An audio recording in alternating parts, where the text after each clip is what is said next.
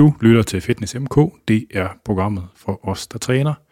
I dag der skal vi snakke om øh, syntol, øh, paraffin, også i kendt som øh, site, øh, enhance, hvad hedder det, site enhancement øh, i fitness, i fitness og bodybuilding miljøet, hvor øh, det bliver brugt til, det er jo, man sprøjter olie ind i musklerne, der fungerer som sådan nogle fillers, og det giver et indtryk af muskelstørrelse men som jo altså skyldes de her injicerede olier, øh, som har sådan haft en, det er et fænomen, der har haft betragtelig øh, offentlig bevågenhed øh, i de sidste par år. Øh, og vi har fået besøg fra øh, overlæge plastikkirurgi, Jais Oliver Berg, der har gør med noget af den forskningsmæssige side af det. Øh, så her i Fitness MK snakker vi jo om alt muligt med kropskultur og videnskab og sådan nogle ting. Og vi har tidligere lavet på udsendelser om syntol, hvor øh, øh, blandt andet Ebbe Eldrup, der vil lade sådan den øh, kong, øh, kong syntol slash paraffin på lægeområdet i Danmark med at fortælle, øh, fordi at det i første udsendelse, vi lavede, øh, det var sammenfaldende med, at man i den periode var i gang med at opdage, at man øh, efter syntol og paraffinindsprøjtning kunne få sådan en D-vitaminforgiftning, som blev øh, formentlig produceret i de her granulomer, de her indkapslinger, der kommer omkring olien, som gjorde, at de her folk de blev meget, meget syge. Øh, og i lang tid har det egentlig været sådan, at der ikke været nogen rigtige behandlingstilbud, og det er der måske heller ikke rigtig stadigvæk, men vi skal vel snakke i dag om nogle af mulighederne i det, og det er jo et, det er jo dejligt ekstremt sådan øh, eksempel på kropskultur, så det er jo noget, der ligger mit hjerte nært på mange måder. Øh, så det glæder mig til at komme lidt tættere på. Jeg er altså vært Anders Nedergaard, a.k.a. Dr. Muskel, og velkommen til dig, Jais. Tak skal du have, Anders. Hvem, øh, hvem er du? Jamen, øh, jeg hedder som sagt jeg, så er overlæge plastikkirurgi på Herlev Gentofte Hospital. Det er det samme hospital, som Ebbe Eldrup og hans forskergruppe ja. øh, residerer. Og øh, jeg er plastikkirurg på et offentligt hospital, det vil sige, at vi behandler ikke egentlig kosmetiske tilstande, men vi behandler øh, sygdomme og lidelser, tilstande, som øh, enten er medfødte eller erhvervet. Det kan også være efter skader eller ja. øh, hudkræft og andre former. Vi laver rekonstruktioner efter kræft i andre områder, altså inden for andre specialer. Ja. Øh, så vi har et meget øh, bredt speciale at operere øh, børn og unge og gamle og mænd og kvinder og nærmest over hele kroppen. Men der må være en masse underspecialisering og så også, eller hvad? Det er der også. Øh, men vi er vi har sådan en, en, en fælles øh, uddannelse, som giver os en basis. Øh, og, øh, og så er der nogen, der stikker i retninger. Man har altid mulighed for at nørde og gå ind i nogle specielle nicher, hvis, øh, ja. hvis man vil det. Men der vil, man bliver vel også udsat for så forskellige artede scenarier, at nogle gange så må man sådan ligesom wing it på en eller anden måde, eller hvad? Jo, og så har vi jo hinanden, og vi har litteraturen og støtter til, så man øh, finder ud af, øh, hvordan man skal løse en, en opgave. Jeg plejer lidt at, at sammenligne mit, øh, håndværksfag, det er det jo, med, et, med kokkefaget, ikke? ja. At man lærer nogle grundtrin. Man kan måske øh, bage et brød, og man kan lave en sovs og sådan noget. Øh, så når man har lært grundtrinene, så kan man godt variere ingredienserne, og så lave noget, man aldrig har lavet før. Ja. Ja. Altså, jeg, jeg, jeg kan bare mindes, du ved, nogle af de der sådan rekonstruktioner, man har set efter krigsskader og sådan noget, ja. hvor det er helt utroligt, hvad man slipper afsted med. Altså. Ja, det er det. Men der må også ligge en eller anden bagved liggende øh, øh, altså sådan, øh, sådan fornemmelse for, hvordan knogle og fedtvæv og sådan noget opfører sig, når man altså sådan, gør ting, og så sådan med det, altså jo. skus, klipper stumper ud og sætter nye ind. Og, det gør der helt klart. Det får man jo også, øh, altså dels er der jo det, man kan læse sig til, men man får også en fornemmelse, når man arbejder med det. Og ja. så er der det, at øh, der er jo ting, der er jo, der er jo fællestræk, eksempelvis i sovhealing, ja. men, men der er jo også store individuelle forskelle. Og også afhængig af, hvilken sundheds- og helbredstilstand og alder, som ja, ja, ja, ja. patienten har. Øh, og det skal man jo også lære. Øh, og nogle gange betyder det noget for, øh, altså om man kan operere alle. Det er ikke altid, man kan det. Selvom man på papiret måske godt kan. noget, eller, og det, det kunne det være, og... altså, hvor det ikke vil være tilrådeligt at, at behandle. Ja. Og øh, øh, jeg, jeg har hørt en historie om, når man er på vej ind i det her fag, at de første fem år bruger man på at lære at operere. Når ja. så har lært det, så bruger man de næste fem år på at lære, hvornår man ikke skal operere. Ja. Og det synes jeg egentlig meget godt rammer det ind, fordi øh, vi har mange værktøjer i værktøjskassen, men det er ikke alle patienter, vi kan bruge alle værktøjer på. Nej. Og det er sådan, jeg plejer at formulere det eksempelvis, når vi laver brystrekonstruktioner til kvinder. Det afhænger fuldstændig af udgangspunktet, hvad man kan gøre. Det er så øh, altså sådan en kosmetisk rekonstruktion efter at have fjernet brystet efter ja. brystkræft. Det er ja. stadigvæk noget, der falder på det offentlige? Eller ja, hvad? det er okay. det. Ja. Øh, vi skal nu bruge det ordet kosmetisk. Vi, øh, vi bruger faktisk ikke ordet kosmetik i det offentlige, fordi øh, vi skældner sådan. Okay. Man kan sige, at kosmetisk plastikkirurgi, det er det, der fylder rigtig meget i medierne. Ja. ja, det der fylder allermest måske, det er sådan noget Botox og fillers. Og det men det er, er jo ikke rigtig... Ah, der er der plastikrør, der laver, men, men langt de fleste er jo kosmetiske sygeplejersker, og så er der måske en læge, der står bag, men det behøver ikke være en plastikrør. Nej, nej. Øhm, så det er måske det, der fylder allermest, når, man, når vi snakker kosmetisk plastikkirurgi, så er det øh, forstået på den måde, at man har en patient, der egentlig i princippet er rask, og som har en normal krop, men som ønsker at gøre noget større, eller bredere, eller ja. mindre, eller bedre eller smukkere på en eller anden måde. Ja. Og der er det øh, i vidt omfang jo patienten selv, der stiller indikationen, altså siger, at jeg vil gerne have lavet det og det. Og så ja. siger kirurgen øh, så gerne, øh, og hvad skal det så koste? Øh, og så har kirurgen i den sammenhæng jo en, en slags vetoret, altså hvor man ligesom fagligt må sige, det er det kan jeg ikke stå indenfor. Ja, det er et punkt, vi kommer tilbage til. Det er nemlig meget væsentligt, ikke? Men det, det beskriver sådan den kosmetiske plastikkirurgi ja. på et offentligt hospital, hvor vi behandler sygdom eller tilstand, der kan sidestilles med det. Der, øh, der kan man mere snakke om de æstetiske elementer, fordi øh, man kan sige, det der med, at noget skal være æstetisk godt, det ligger i plastikjordens DNA. Så hvis vi behandler en cancer i ansigtet, så er det jo vigtigt, at vi får lagt arne på en sådan måde, at patienten ikke har vandsiger. Ja.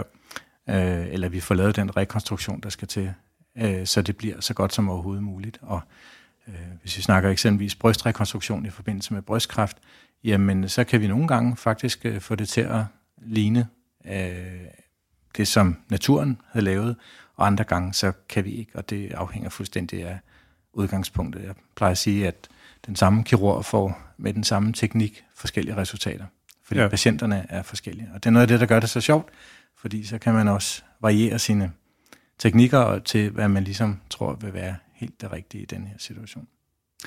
Nu, nu må du, øh, nu, jeg, jeg siger undskyld til lytterne, fordi jeg tager så meget, der kommer nogle afstikker, der ikke er så meget at gøre med dagens emne, men det, det, det, jeg synes bare, det er interessant selv. Mm. Altså sådan inden for samme øh, alderskategori og øh, adfærd i forhold til, til nogle ting, man skulle forvente påvirker sårheling, sådan almindelig sundhedstilstand og rygning og sådan noget. Hvor stor mm. varians er der så på sådan noget? Altså hvordan man helt op efter er, er der stor individuel forskel? Er der naturlige Wolverines derude? Nej, og sådan, eller er der, der mere mængden af arvæv, man danner? Eller? Det, ja, altså på, der, er jo, der er jo mange faktorer, som vi faktisk slet ikke kender til. Altså ja. der er jo også noget genetik og noget med kost og sådan noget, der betyder noget, som vi ikke ja. har særlig god viden om. Og det er nok også øh, nogle gange marginaler. Altså i, i det store hele, så, så, kan, så regner vi jo nogenlunde med en ensartet heling i i hud og i slimhinder og i bindevæv. Altså der kender vi nogenlunde helingstiden. Ja. Og vi ved også, øh, hvilke faktorer, der indvirker negativt, eksempelvis rygning, eller hvis man får binyrbarkhormonbehandling, eller hvis man tager steroider, eller hvis man øh, har anden uhensigtsmæssig øh, levevis. Men er du anabol ud af den her sammenhæng, eller ja, det hele, være. eller helt over? Ja, det kunne det være. Ja. Men, men påvirker, hvordan påvirker de ophælingen generelt? Fordi de gør det vel en lille smule hurtigere, så vi kan se i litteraturen, man gør, man får ja. lidt mere arvæv. Ja, ja. Er det sådan? Ja, det tror jeg. Og så, øh, men, men vi ser altså nogen, der er, er svækket, og i det hele taget, så er der mange, vi slet ikke opdager, fordi de tager det uden, at vi ved det. Jo, jo, altså, jo. Og på den måde, så kan man sige, i forhold til sovheling og alle de små facetter, der spiller ind, så er det jo ikke altid, vi kan identificere, hvorfor noget tager lang tid. Vi kan bare konstatere det. Ja, det gør det nogle gange. Ja. ja. Hmm. Men er det sådan noget, man, så snakker man med patienterne om deres historik, og sådan familiehistorik, om det gør for at afdække sådan ja. genetiske ting? Nej, det gør man ikke. Altså, øh, I og med, at, at der er mange ting, vi ikke rigtig ved noget om, så kan man sige, at der kan være specielle ting, som man specifikt spørger til, eksempelvis hvis man har blødertendens, eller hvis man... Ja, ja, ja. Noget, der kan sådan influere på, på kirurgien, ikke? Ja. Men ellers så vil jeg sige, så antager man, at de fleste har en normal heling, hvis ikke der er et eller andet, man kan... Der findes også nogle, øh, nogle bindevævsforstyrrelser, altså sådan noget Ehlers-Danlos syndrom, ja, ja, ja, ja. og sådan noget, hvor at man har en anden type kollagen bindevæv, og at man skal tage højde for det, når man øh, operere. Ikke? Men, men jeg vil sige, i det store hele, så spørger man ikke særlig meget til familiegenetik, og i virkeligheden så er det nok mere sådan noget som livsstilsfaktorer, altså rygning og sådan noget, vi går op i. Ja, ja. Og der er det ikke sikkert, at vi får af den fulde sandhed. Altså. Nej, nej, nej. nej. Øh, jeg har jo sådan selv, da jeg lavede forskning, beskæftiget mig med nogle af de her stoffer, nogle af de her cytokiner fra den her tumor growth factor beta-familie, mm. Øhm, hvor der er flere af dem, der er involveret i sådan noget vævsspecifik øh, differentiering, og faktisk også sådan noget artdannelse. Er det sådan noget, man, er det, kan, findes der sådan noget behandling af sådan noget nu? Altså, der findes jo øh, sovebehandlinger eksperimentelt, hvor man bruger vækstfaktorer. Til at reducere artdannelse og sådan noget? Øh, jeg tør ikke svare på, om det skal reducere artdannelse, eller om det i virkeligheden handler om at få sovevæksten til at gå hurtigere. Men, okay. men, men der, der, der findes masser af undersøgelser i af, af forskellige vækstfaktorer og okay. helingsfremmende stoffer, øh, men, men det har slet ikke fået en plads, altså fået en afklaret plads endnu i sovheling. I virkeligheden så øh, langt hen ad vejen, så kan vi jo hele. Det har vi kun altid fra ja, ja, naturens ja. side. Ikke? Så, så langt hen ad vejen, så hvis man har en dårlig sovheling, så handler det om at finde ud af, hvad er det for en faktor, eller hvilke faktorer er det, der egentlig er hjørnestenen i det her. Ofte så handler det om en udiagnostiseret underliggende sygdomstilstand, som gør, at man ikke heler. Ja. Og grunden til at spørge helt specifikt mm. nu også, mm. det er fordi det her, det her cytokin, eller hvad man skal kalde det, myostatin, mm. som er sådan en naturlig indbygget bremse, som vi har på vores muskelvækst, både i fostertilstanden og i den voksne tilstand. Øh, der, er man jo, der findes en masse dyr, der har myostatin-defekter, som man har afledt på, for så vokser de hurtigere og får en, mm. den her voldsomme muskuløse fenotype. Der findes nogle genetiske variationer i mennesker, der påvirker altså i, det, i de her myostatin, øh, i myostatin-signaleringen forskellige steder, som også gør det. Men i de her dyr, den eneste sådan, reelle bivirkning, de har fra at have en komplet myostatin-defekt, det er faktisk blandt andet, at de får lidt problemer med, med sårheling, hvilket mm. formentlig er knyttet direkte til det her mm. TGF-beta-signalering knald. Altså, så det var, det var en afstikker. Ja. Øh, Interessant, men øh, det er ikke noget, jeg ved noget Nej, nej, nej. Øh, så vi, vi skal jo snakke om noget med at skære i muskler i dag. Ja. Hvordan, skete, hvordan kom du hen til det? Ja. Godt spørgsmål. Altså, som sagt, jeg er jo øh, residerer jo på samme matrikel som Ebbe Eldrup og, og Company. Og øh, de har jo siden omkring 2018, tror jeg det er, øh, fuldt øh, patienter, som har initieret paraffinolie i overarmene, og de øh, leder jo med lys og lygte efter en behandling. Det er vel både paraffin og det, man kalder syntol? Ja, det er det. Og paraffin og syntol er næsten det samme. Men det er kortere fedtsyre, der er i syntol, ikke? Så vidt jeg har kunne læse mig frem til, så er syntol og paraffinolie det samme. Men øh, forskellen er, at syntol indeholder alkohol for desinfektionsformål, og så et lokalt bedøvelsesmiddel. Men når det så er sagt, så er paraffin et mineralolie, og et destillat ud fra petroleumsdestillation, altså ud fra råolie i virkeligheden. Ja. Og paraffin er mange ting. Ja, ja, ja. Paraffin har forskellige kemiske og fysiske egenskaber, og det er afhængigt af sådan noget som renhedsgrad og hvor lange øh, øh, kæderstruktur der er på det biokemisk. Øh, så, så det kan jo sagtens være, at der inden for paraffin og syntolbegreberne er mm, forskel på de kemiske egenskaber. Ja, og dermed altså, ikke er det samme. Fordi jeg mener, at altså, så Øh, Syntol startede jo ikke bare som sådan et, øh, det startede som et specifikt produkt. Ja. Hos, øh, hvad fanden var der nede? En kendt bodybuilder. Der ja, det fortalte du mig om faktisk, det vidste jeg ikke. Det var en bodybuilder, der udviklede det, netop med det formål at ja, initiere ja. det, ikke? Og så er det sådan, siden han blev udbredt, fordi at der er formentlig en masse andre, der har lavet det tilsvarende, men jeg er ret sikker på, at det er flydende ved stuetemperatur, ja. det produkt, ja. jeg har brugt dengang, og det er ja. paraffin jo normalt ikke. Jamen det, det er faktisk Normalt, interessant. Eller? Jamen, det er spørgsmålet, fordi øh, det er det jo, når det er et afføringsmiddel og købes på flaske. Øh, og så kan du også have et bloklys, som for en stor del øh, består af paraffin, og hvor det er fast. Så du kan også have paraffin-blokke. Men der er noget omkring smeltetemperatur, om hvor, hvorvidt det er fast eller flydende? Den står faktisk til syv. Nu kigger jeg lige på Wikipedia-artiklen. Der ja. står faktisk, at smeltetemperaturen er 37 grader. 37 så det er jo sådan lige... Ja. Og det, jeg kan faktisk en historie omkring det, hvis vi har tid til Jamen, da vi har røverhistorier. Øh, ved du hvad? Jamen, nu er vi i gang med introen, så ved du, måske... Ja. Jeg, jeg nu skriver lige et notat ned, der hedder røverhistorie. Ja. øh, og så, så tager vi den bagefter. Øh, og det var mig, der afsporede dig med at diskutere, hvad paraffin var. Så jeg spurgte dig, hvordan du kom til hen til det der med at skære i muskler. Så gør vi lige den færdig, ja. og så... Ja. Altså, Ebbe Eldrup kontaktede vores afdeling, fordi der er brug for nogle kirurger til at tage biopsier ja. fra nogle af de her øh, bodybuilder og vægtløftere, som, øh, som havde paraffin i, i overarmene. Øh, med det formål at, at få nogle vævsblokke ud, som man kunne lave laboratorieundersøgelser på, og prøve at lave undersøgelser i petriskåle, om man kunne finde noget medicin, der kunne gå ind og hæmme øh, den makrofagaktivitet, der er tilknyttet. Makrofager, det er jo nogle celler, der øh, kan man sige, er spiseceller i kroppen, en del af immunforsvaret, som er øh, højt beskæftiget og stærkt involveret med at nedbryde det her paraffin. Ja. Hvilket jo ikke kan lade sig gøre, men de kan sådan defragmentere det fra øh, det flydende paraffin til i, i makromolekyler, ikke? og så få det ned i microdroplets og indkapsle det. Det er sådan en del af, mm. af det øh, måde, kroppen reagerer på. Og prøve at bryde paraffinolien ned i mindre enheder. Men øh, at, at nedbryde den som at eliminere, det kan den ikke. Hmm. Så du begynder at tage biopsier over Ebbe? Ja. Og, eller det vil sige, Ebbe kom med patienterne i hånden ned til os, og så tog jeg biopsier der på operationsgangen. Og så øh, fik de jo, hvad de skulle bruge, og jeg fik samtidig lidt erfaring med at skære i de her arme. Ja. Og på et eller andet tidspunkt... Så når I, I skar prøver ud, det var ikke sådan nogle bærstrømme biopsier? Nej, det var, okay, det var altså, klumper, klumper. Det var klumper. Okay, ja. check. Det skulle have en vis størrelse, måske som en halv tændstiksæske eller sådan noget, ikke? Altså nogle pænt store klumper. Ja.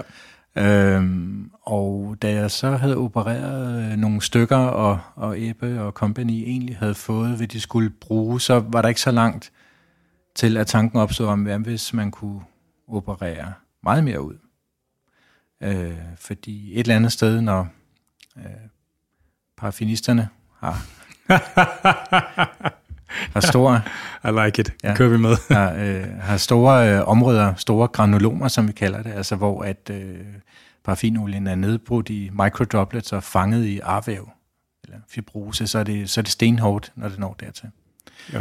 Og øh, øh, hvis, så havde vi sådan en tanke om, hvad nu hvis, hvis nu man fjernede det dårlige, blev patienten så rask? Det er sådan en helt simpel logik på en eller anden måde og det var jo være efterprøve. Eftersom jeg havde fået noget erfaring med at operere, øh, så var skridtet måske heller ikke så stort.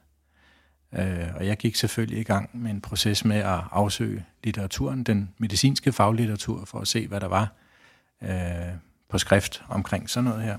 Det var meget hurtigt klaret. Ja. Der var faktisk ikke rigtig noget. Nej. Så ringede jeg rundt, land og rige rundt, øh, og talte med kolleger, og nogen kunne pege på nogle kolleger, som havde opereret, og så snakkede jeg med dem for at få, øh, få deres besøg med, om det var en god idé og så videre. Og jeg vil sige, at den gennemgående melding var, at øh, undskyld mit franske, men at det var nogle lorteoperationer. Altså, det gik dårligt, og det var svært at se formålet, og øh, der var meget store problemer med at operere det. Ja. Så øh, således opmuntret, så gik vi i gang. øh, netop fordi, ja. Så jeg tror, vi stopper der nu, fordi ja, at så, så, så, så, nu blev introen lidt lang, det okay. sker en gang imellem. Ja. Og så, øh, så ja. fortsætter, fortsætter vi bagefter. Øh, ja, så øh, jeg der lytter med derude, I kan skrive ind til programmet, og det kan man på afn eller skrive til programmets Facebook-side eller Instagram, hvor de begge to bare hedder FitnessMK. Og der skal man være velkommen til at stille øh, spørgsmål øh, til gamle eller nærværende afsnit eller forslag til nye.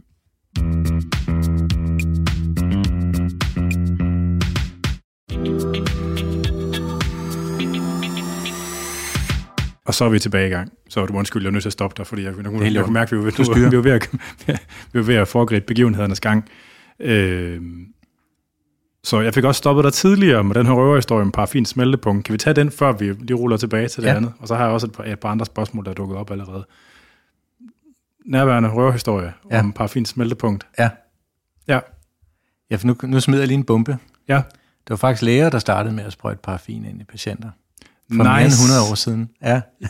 okay, for 100 år siden lavede man også nogle fucking bomben ting, altså ja. medicin. Ja. Plus at der var måske heller ikke helt de samme, det var der ikke, de samme regulationer i forhold til at lave medicinske forsøg. Altså, nej, nej. Øh, det, vi var jo et helt andet sted i, i lægevidenskaben, ikke? Og, ja. øh, dengang. Så man gik jo bare øh, rask i gang, hvis man mente, man kunne gavne sine patienter. Ja. Og øh, noget af det tidligste, jeg har fundet, det er en, øh, en østrisk læge, som havde en patient, der manglede begge testikler. Øh, de var blevet fjernet. Det var en ung mand, øh, der manglede testiklerne. De var blevet fjernet på grund af øh, tuberkulose. Og, øh, så Man han, kan simpelthen få tuberkulose i naderne? Åbenbart. Altså en, en bitestikelbetændelse, en epididymit, på grund okay. af tuberkulose. Nå. Og øh, de var så blevet fjernet, og øh, så ville man jo gerne rekonstruere det her. Og øh, den pågældende læge øh, fandt sig på at injicere i punkten. Fordi det havde ry for at være ureaktivt og u... Det tror jeg. Ja. Det tror jeg. Ah. Og, øh, og det så ud til, at det forblev stabilt der, som de kugler, det skulle være. Øh, og det var en stor behandlingssucces. Og det blev øh, proklameret videre bredt i de selskaber, der nu var dengang. Og så fandt man ud af, at øh, så, så prøvede man det jo af andre steder også, og øh, lynhurtigt i løbet af nogle få år, så synes man, at øh, paraffin var den ideelle filler. Det snakker man altså også om dengang. Dag snakker vi jo meget om Botox og fillers, det er slet ikke så nyt et begreb. Nej. Og øh, øh, man skal tænke på, at folk med sadelnæse, altså det der, hvor at næseryggen synker ind af, det kan jo, det kan jo være medfødt. Ja. Men øh, det var også, øh, men de fleste dengang havde den nok erhvervet, og det var altså... Øh, jeg tror, Fitness MK's lyttere vil nok kende det fra kampsportsatleter, der har blevet... Ja, hvor det er på grund af skade, ikke? Ja. Men øh, man kan også have det på grund af syfilis. Ja, ja. En seksuelt overført sygdom. Ikke? Ja. Og så det er, det jo, så er det jo svært stigmatiserende, hvis man, hvis man havde det. Det er jo svært at skjule en, en sadelnæse. Ja. Og, og måske endnu værre, hvis det i går så var uforskyldt, og man var født med den, eller havde fået et øh, gok i tuden på et tidspunkt. Øh, så man brugte paraffinolie til at rette næseryggen ud. Så fik man sådan en blød næse? Jamen, så, ja, det, det er jo det der spørgsmål, fordi det er jo det der med temperaturen, fordi så har det, man måtte varme det op. Det kom nok fra en blok af paraffin, af paraffinvoks, og så har man øh, varmet det op. Det er nøje beskrevet, hvordan man varmer det op til den og den temperatur. Så kan man injicere det, og når det så køler af, øh, så øh, har det stabiliseret sig. Men, og nu kommer det med temperaturen, fordi det er nok rigtigt, at øh, smeltepunktet ligger lige omkring kropstemperatur eller lidt over. Fordi øh, det, der så skete, det var, at øh, hvis patienten fik en feberepisode eller opholdt sig ude i solen, så kunne det begynde at blive flydende igen og bevæge sig ind under huden og migrere, som det hedder, altså flytte sig rundt i ansigtet. Nice. Ja, Eller, ja, ja interessant. ja, ikke? Og det vil sige, lige så meget hype, der har været måske i nogle år, at nu har vi den ideelle fæler. Og det kan man godt forklare lidt med, at øh, kropstemperaturen, kernetemperaturen på 37 grader, den har vi jo inde i kroppen, ikke sandt? Mens huden er noget Mens lavere. huden er noget lavere. Ja. Og specielt på sådan nogle steder som næsen, eller ja. i skrotum, ja. i punkten, ikke? Ej, ej, øh, så, så det har jo været stabilt i nogle år, måske, ikke? Ja. Men, men jo, det her greb jo om sig, og man begyndte at bruge det i forskellige sammenhænge. Så det gik ikke mange år, jeg tror det var omkring, øh, den første rapport var fra 1899, og så omkring 1902-1903 begyndte man at øh, komme med advarsler om, at det her, det flytter sig rundt.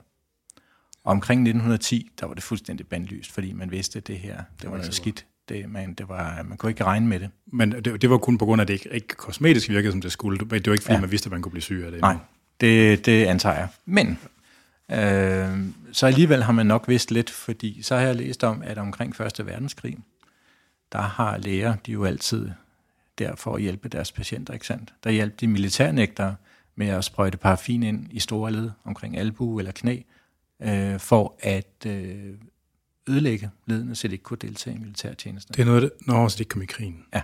Det er selvfølgelig, det så gik det, eller... Ja. Så man har altså simpelthen også brugt det bevidst med det formål at destruere. Så der har man godt vidst, uh, at det var et svært destruktivt stof at bruge. Øh, så er der forskellige sådan rapporter om, hvordan man har anvendt det kosmetisk. Øh, både, både læger, øh, men også diverse sådan illegale, eller hvad skal vi sige, baggårdsaktører, der Du må har... gerne se brasiliansk her, det er okay. ja.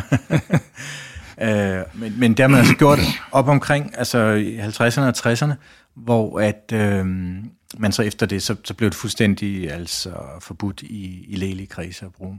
Men så begyndte nemlig det illegale brug, og som ja. du siger, i Brasilien og øh, Asien, øh, hvor man har brugt, og brugt det i ansigter, i baller, i bryster, i penis. Øh, og det, det må man sige, det har været på, på trods af altså, ja. den viden, der egentlig lå. Om den så ikke er, er øh, nået frem, eller om man så lidt stort på det, det er jo svært at svare på. Men øh, så vidt jeg er orienteret, så har det i hvert fald været fuldstændig illegalt øh, at bruge i alle mulige sammenhænge. Men, men så har man på en eller anden måde taget det op i bodybuilder-miljøerne her omkring, måske tusindskifter eller lidt før. Det ja, jeg tror faktisk, det Altså, jeg har hørt om nogen fra 90'erne. Ja, men jeg, nu, nu det irriterer mig grænseløst. Jeg kan ja. huske ham der, som der er credited for at opfundet Syntol-brandet. Mm. Men det er nok i det, det er nok enten i 80'erne eller 90'erne. Ja. Start, start 90'erne er mit gæt. Ja. Øh, og de har været i altså der har været nogen i bodybuilding-miljøet i 90'erne i Danmark også. Øh, jeg kan huske et par stykker. Hvor jeg er ret sikker på, at det var sådan noget, og hvor historien også gik. Men så har der været sådan, at lige pludselig begyndte det at gå stærkt jo. Mm-hmm. Altså, og det er svært at vide, hvad fanden det var. Ja. Øhm, men der har jeg også et bud på, hvorfor at det breder ja. sig. Men der er du sikkert også. Ja, men skyder endelig løs. Jamen, øh, det ser ud som om, altså, jeg skal måske lige sige, når jeg ser patienterne, de patienter, jeg ser, ja.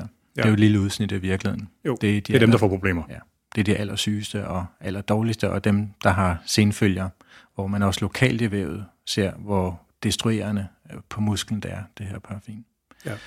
Så og, det kan øh, måske godt være, at i virkeligheden skal måske lige rulle lidt tilbage, mm-hmm. og så mhm. fortæller du, hvordan det, hvis du, så fortæller du, hvordan det ser ud, når det ser skidt ud. Ja. Altså, det ja. kan godt være, det er smart at gøre det, ja. før vi går videre. Og skal jeg gøre det nu? Eller? Ja, ja, bare, ja endelig. Ja. Altså, det ser ud som om, at øh, der er sådan en, en bifasisk natur. Altså lige når man sprøjter det ind, så er det jo flydende. Og så går det til synligheden godt. Øh, der kan måske være nogle lokale reaktioner med irritationstilstand, med hævelser og smerter, ømhed, rødme af huden. Det vi kalder inflammation.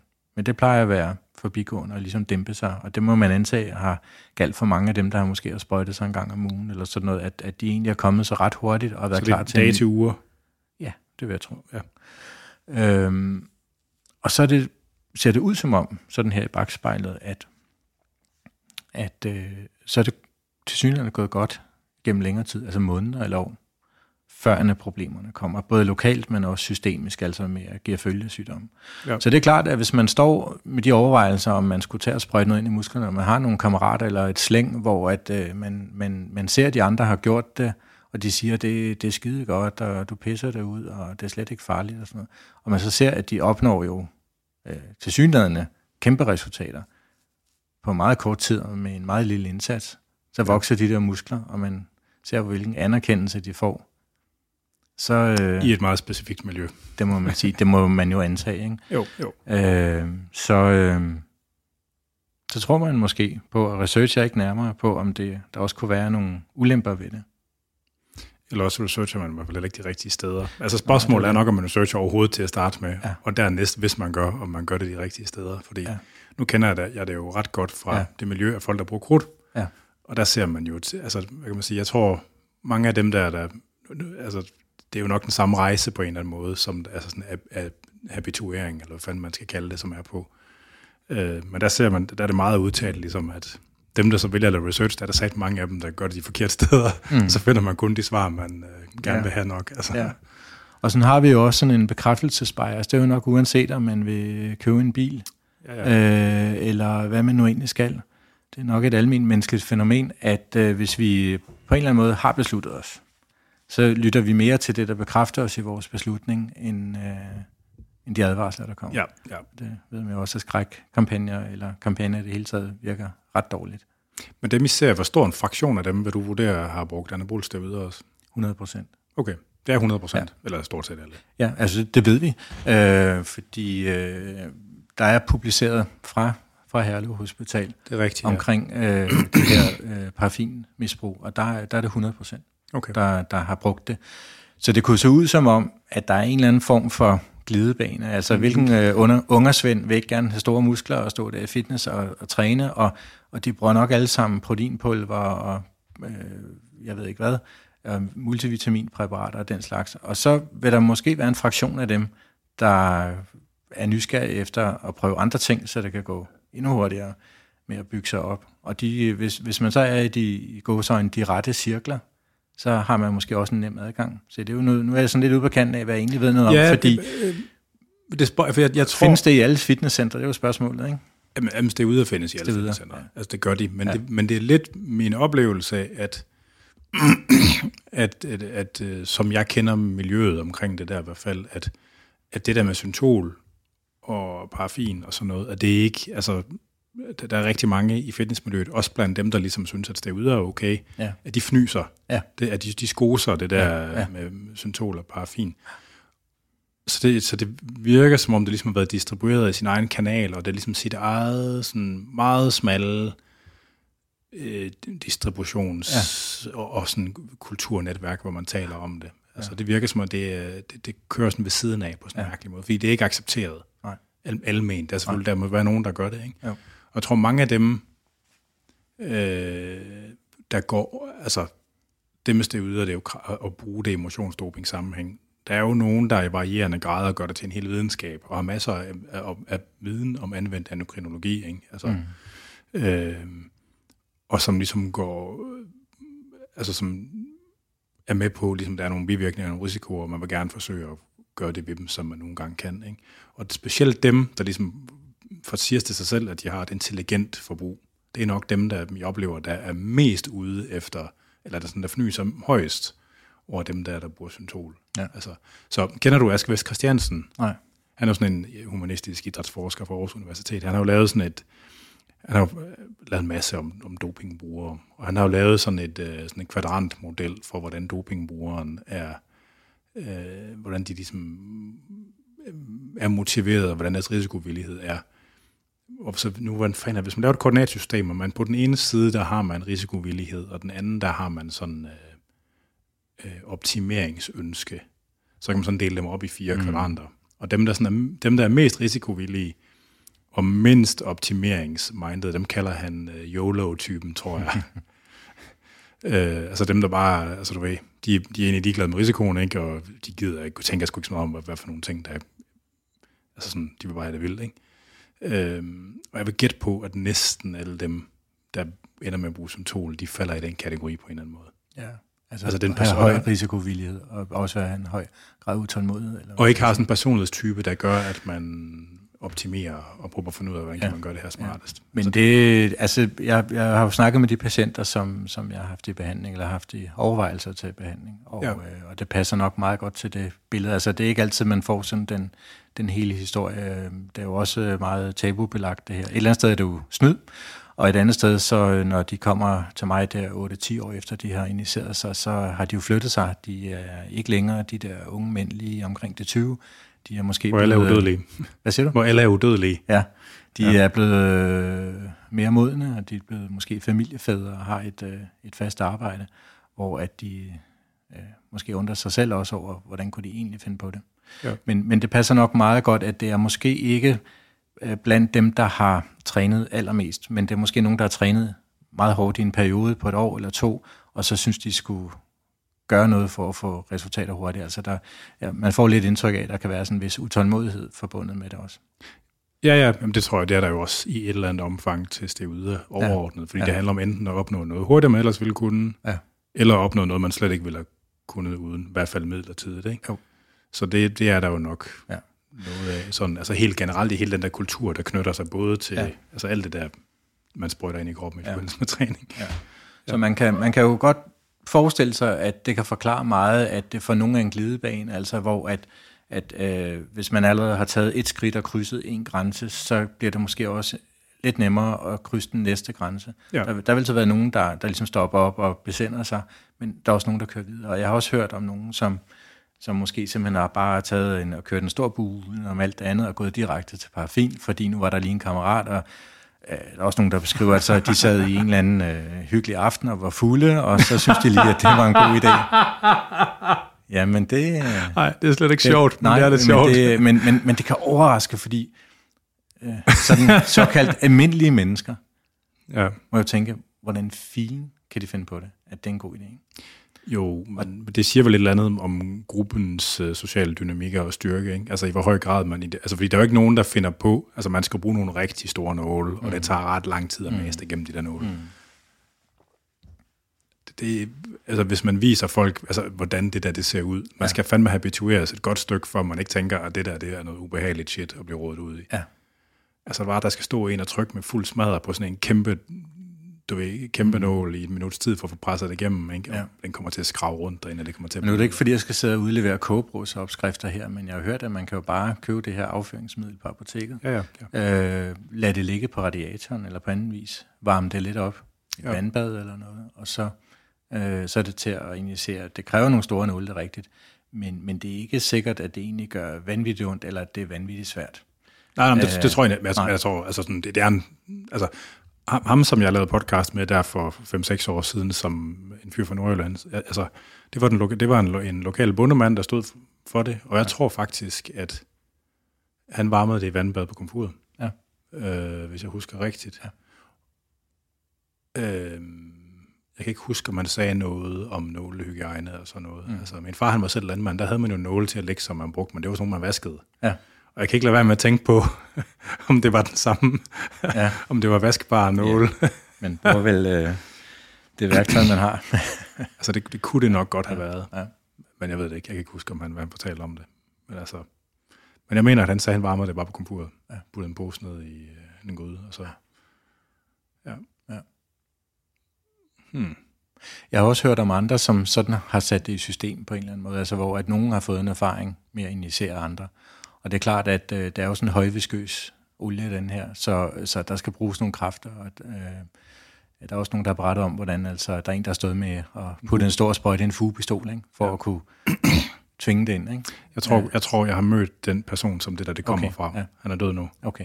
Ja. Øhm, ja. Så det, det har jo ligesom også måske centreret sig i nogle miljøer, men ellers så, øh, hvis der var noget, man sådan ville sidde og befitte sig med i det små, så, øh, så er det sådan set muligt med simple remedier. Og så er der jo mange, der kun har injiceret små voluminer, fortæller de, ikke? Altså sådan 2 eller 3 ml eller 5 ml. Ja. Og øh, der lærte du mig jo et udtryk. Jeg anede ikke, der var noget, der hed side enhancement oil, men det er åbenbart brugt i miljøet. Ja, altså blandt competitive bodybuilder og fitnessfolk. Ja. Og øh, er det altid paraffin, eller er det også alle mulige forskellige ting? Jeg tror, det er alle mulige ting. Altså, der, jeg er ret sikker på, at der har... Wow, der har tippet min mikrofon lige. Whoops. Den er, min stander, den er gået lidt i stykker. Øh, jeg er ret sikker på, at der er kommet ligesom øh, brands, af, altså der, der hedder Syntol, som er ligesom efterligninger af det oprindelige brand. Ja. Øh, men altså blandt, inden for sådan en competitive fitness og bodybuilding folk, der er jo mange af sådan de der muskelgrupper, der er svære at få, øh, få sådan en pop i. Og det er jo den, altså det der med, at de skal lige stridt sådan en lille smule, for det så mm. rigtigt ud, når man står mm. og har helt, øh, er helt dehydreret og ikke noget fedt på kroppen. Ja. Og det er sådan noget som bagskulder og triceps og læge og sådan noget, hvor ja. man godt lige... Og der har det været ret almindeligt. Altså, og det er jo sådan nogen, der har brugt det på en måde, hvor det er, altså, hvor det er stort set umuligt at se, at det ja. er det. Ja, for det er vel diskvalg diskvalifikationsgrund, hvis man... Ja, for det, det er jo en regel nu, i, ja. i, i hvert fald i de fleste bodybuilding-forbund, at hvis der er et tydeligt tegn på det her såkaldte side enhancement, så bliver man bortdømt. Ja. Og, altså, Men, og, og, og jeg, nu har jeg set nogle af, jeg har set et par eksempler på det der med folk, der ligesom er, har konkurreret for nogle år siden, så de stoppede, og de er også stoppet med at tage ud, og det gør mange af dem jo. Øh, og så de ligesom har jo markant mindre muskelmasse nu, hvor man så godt kan se nu, at nu har de sådan en mærkelig knold på bagskulderen, ja. eller sådan en ja. knold på lægen, eller ja. sådan. Øh, det er jo, ja. Ja, kødet forgår, olien består. det, er jo, det er jo sådan, det er. Det handler ikke om amerikansk udenrigspolitik. men, øh, men det kan også være, at du kan fortælle mig det med dine berøringsflader. Findes det i det små, det der med at bruge side enhancement oils og, øh, rundt omkring ude i de forskellige fitnesscenter og motionsklubber i Danmark? Altså det er jo svært at sige, fordi ja. man lægger jo kun mærke til dem, hvor det er stukket af. Ja. Så, men, men ja, dem der, der kun tager en lille smule til det der, jeg, gætte, mit gæt er, at det primært er blandt folk, der konkurrerer i underbuksesport. Ja. Øhm, og, og det der ligesom med de der kæmpe store, eller sådan meget deforme arme, altså det er sådan et særligt ja. Segment, altså... Øh, og, og det er jo jeg ligesom, altså, at der er jo enormt meget kropsdysmorfi bygget, altså det her fænomen med, at man har en svigtende indsigt i, hvordan man selv ser ud. Mm. Øh, øh, det, det, er jo, det, er jo, det er jo en gennemgående ting i bodybuilding-kultur, at man, at man har noget, der absolut er unormalt, som man gør øh, som bliver normativt inden for sådan en bestemt... Og det, det er jo ligesom en ting, der, det er jo bare... Det er jo på mange måder bodybuildings DNA, der er sådan. Men der er jo sådan en særlig slags kropsdysmorfi knyttet til det der måljearm. Øh, altså, hvor, altså ligesom på, på samme måde, som folk kan blive afhængige af plastikkirurgi, eller, eller tatoveringer, eller kropsmodifikation, eller sådan et eller andet. Så øh, der må næsten være sådan noget med de der voldsomme arme. Det går, man lige får det ved jeg sgu ikke, om hvor meget man får i gangen, 5 eller 10 ml, og man tænker sådan, det ser meget godt ud, hvor det måske ikke sådan ser helt skørt ud. Og så får man gjort det fem gange mere, og så kommer det til at se skørt ud. Altså der må være, der må være sådan en proces, der er sådan noget kropsdysmorft. Ja. Men altså nu ved og det, det, er jo, det var lidt det, som jeg, det var i starten, der hvor man snakker om, skal man gøre, altså, der hvor, det, det er måske der, hvor en, en plastikkirurg ville have sagt, nej, det skal vi ikke gøre det der, men, men de der folk, der gør det ved sig selv, de har jo ikke nødvendigvis, eller for andre, for deres venner til at gøre det, mangler måske den samme stopklods. Altså kan du sige noget om, hvordan I, vi støder ind i det der dysmor for noget, ja. når I snakker med dem? Ja, altså, øh, jeg, jeg tror, jeg vil starte et andet sted. Ja. Øh, vi har nok alle sammen en splint af de samme ting. Altså, folk, der ikke har depressioner, kender godt til at have øvedage og være nede, og det er slet ikke det samme som at have en, en psykisk depression. Men man kan sige sådan, det er måske en light udgave, at man sådan uden forklarlig grund har en øvedag. Vi har også alle sammen, eller har haft som børn, lidt, en lille smule OCD, øh, det der med, at vi ikke øh, vil træde på linjerne mellem fliserne på fortorvet. Ja. Og, og sådan, så, så der er mange ting, der kan være genkendelige for almindelige mennesker, i sådan i en total ultralight version. Sådan en, en rem af huden? Ja. ja. På samme måde med body dysmorfi. Øh, der kender, øh, det, det var sådan lidt en joke, det der med, øh, at øh, det nye kærestepar, og, og manden frygter, at konen siger, eller kvinden siger, at min røv står i de her bukser, ikke? Fordi, hvordan skal man komme ud af den på en elegant måde? Ja. Og svare ærligt, eller... Så, ja. Øhm, Se der et æren. øh, og faktisk har det vist, sig, det, der har lige været en høring her i, øh, i Folketinget, hvor at øh, Antidoping Danmark også var repræsenteret og viste en undersøgelse om, hvordan det er i skoleklasserne med teenagebørn, hvordan at, øh, nu kan jeg ikke lige huske det præcis tal, men, men sådan groft sagt, så kan man jo sige, at der er noget med nogle percentiler, og i en klasse vil 10 procent... Altså kropstilfredshed, eller hvad ja, nu er ja. hvor at øh, 10 procent af pigerne vil være overvægtige, og 10 procent af drengene vil være undervægtige, noget af den stil, ikke? hvis man kigger på sådan de vil, objektive... Vil være... Ja, eller? altså er det, okay, hvor, ja. hvor de er det, ikke? Men deres egen opfattelse og tilfredshed med kroppen, den, det er nogle helt andre tal. Ja. Altså der, der vil op mod halvdelen af alle pigerne i sådan en overgang synes, at de er for overvægtige selvom at de objektivt ikke er overvægtige. Og op mod halvdelen, jeg kan ikke huske det præcise tal, men det var måske 30-40 procent eller sådan noget, af drengene synes, de er splicet, selvom det ikke er det. Og det er jo også en slags kropsdysmorfi light, et jo, eller andet sted, at man har nogle forkerte forestillinger om, hvordan øh, kroppen egentlig er. Hvis vi så snakker dysmorfi, kropsdysmorfi i et lidt bredere perspektiv, så kender vi det udmærket som plastikkirurg. Ja. Fordi man kan have nogle helt urealistiske forestillinger øh, om, hvad man øh, ønsker sig. Øh, sådan en, en klassiker, det er folk, der ønsker næsekorrektioner, som er nærmest tydeligt optaget af, at næsen er galt. Nogle har behov for næsekorrektion kosmetisk set, fordi den vidderligt er skæv, den næse, eller hvad ved jeg. Øh, men, men der er også nogen, der har nogle mere eller mindre indbildte problemer, som kan ja. være meget svært at se for andre, hvad er egentlig problemet. Og det er sådan et red flag for en plastikkirurg, fordi sådan en patient er utrolig svær at tilfredsstille i sit øh, ønske. Øh, ja. så, så vi kender, det er bare et eksempel, vi kender udmærket til det. Så når vi snakker parafinister, hvad er det så med det der kropsdysmorfi? Der må man sige, at der er en tilstand, der er beskrevet, der kaldes bigoresi. Det er sådan en neurologi af ordet big på engelsk. Du kender ja. det måske? Og jeg, tror, det er beskrevet som muskeldysmorfi, muskeldysmorfi i, i, ja. i DSM-5. Ja. øh, eller og, muscle body dysmorphia disorder, eller ja. en eller andet den ja. stil. Øh, og, og bikoreksi, det er jo sådan en, en, en, øh, en sammensætning over det engelske big, og så det der reksi noget, ligesom du også har i anoreksi, som jo ligesom er den modsatte øh, en af spektret, kan man sige. Altså, øh, og, og når man på den måde betragter det som en lidelse, så kan man sige, at altså, patienten med bikoreksi er ikke sindssyg nødvendigvis, men, men har en forstyrret kropsopfattelse, som samtidig er en lidelsesfuld tilstand. Det vil sige, at man tænker på det konstant, at man er forkert ja, ja. og for splejset og for lille, og det optager en en helt sygelig grad, som man ikke kan, øh, jeg havde nær sagt, foretage sig andet. Og hvis man har det, så er man måske også villig til at gå ekstra langt, ja. for at øh, øh, nå til en eller anden tilfredsstillelse, en eller anden angstreduktion, eller hvad det handler om. Øh, altså at få din, sin krop derhen, som man føler er det rigtige sted.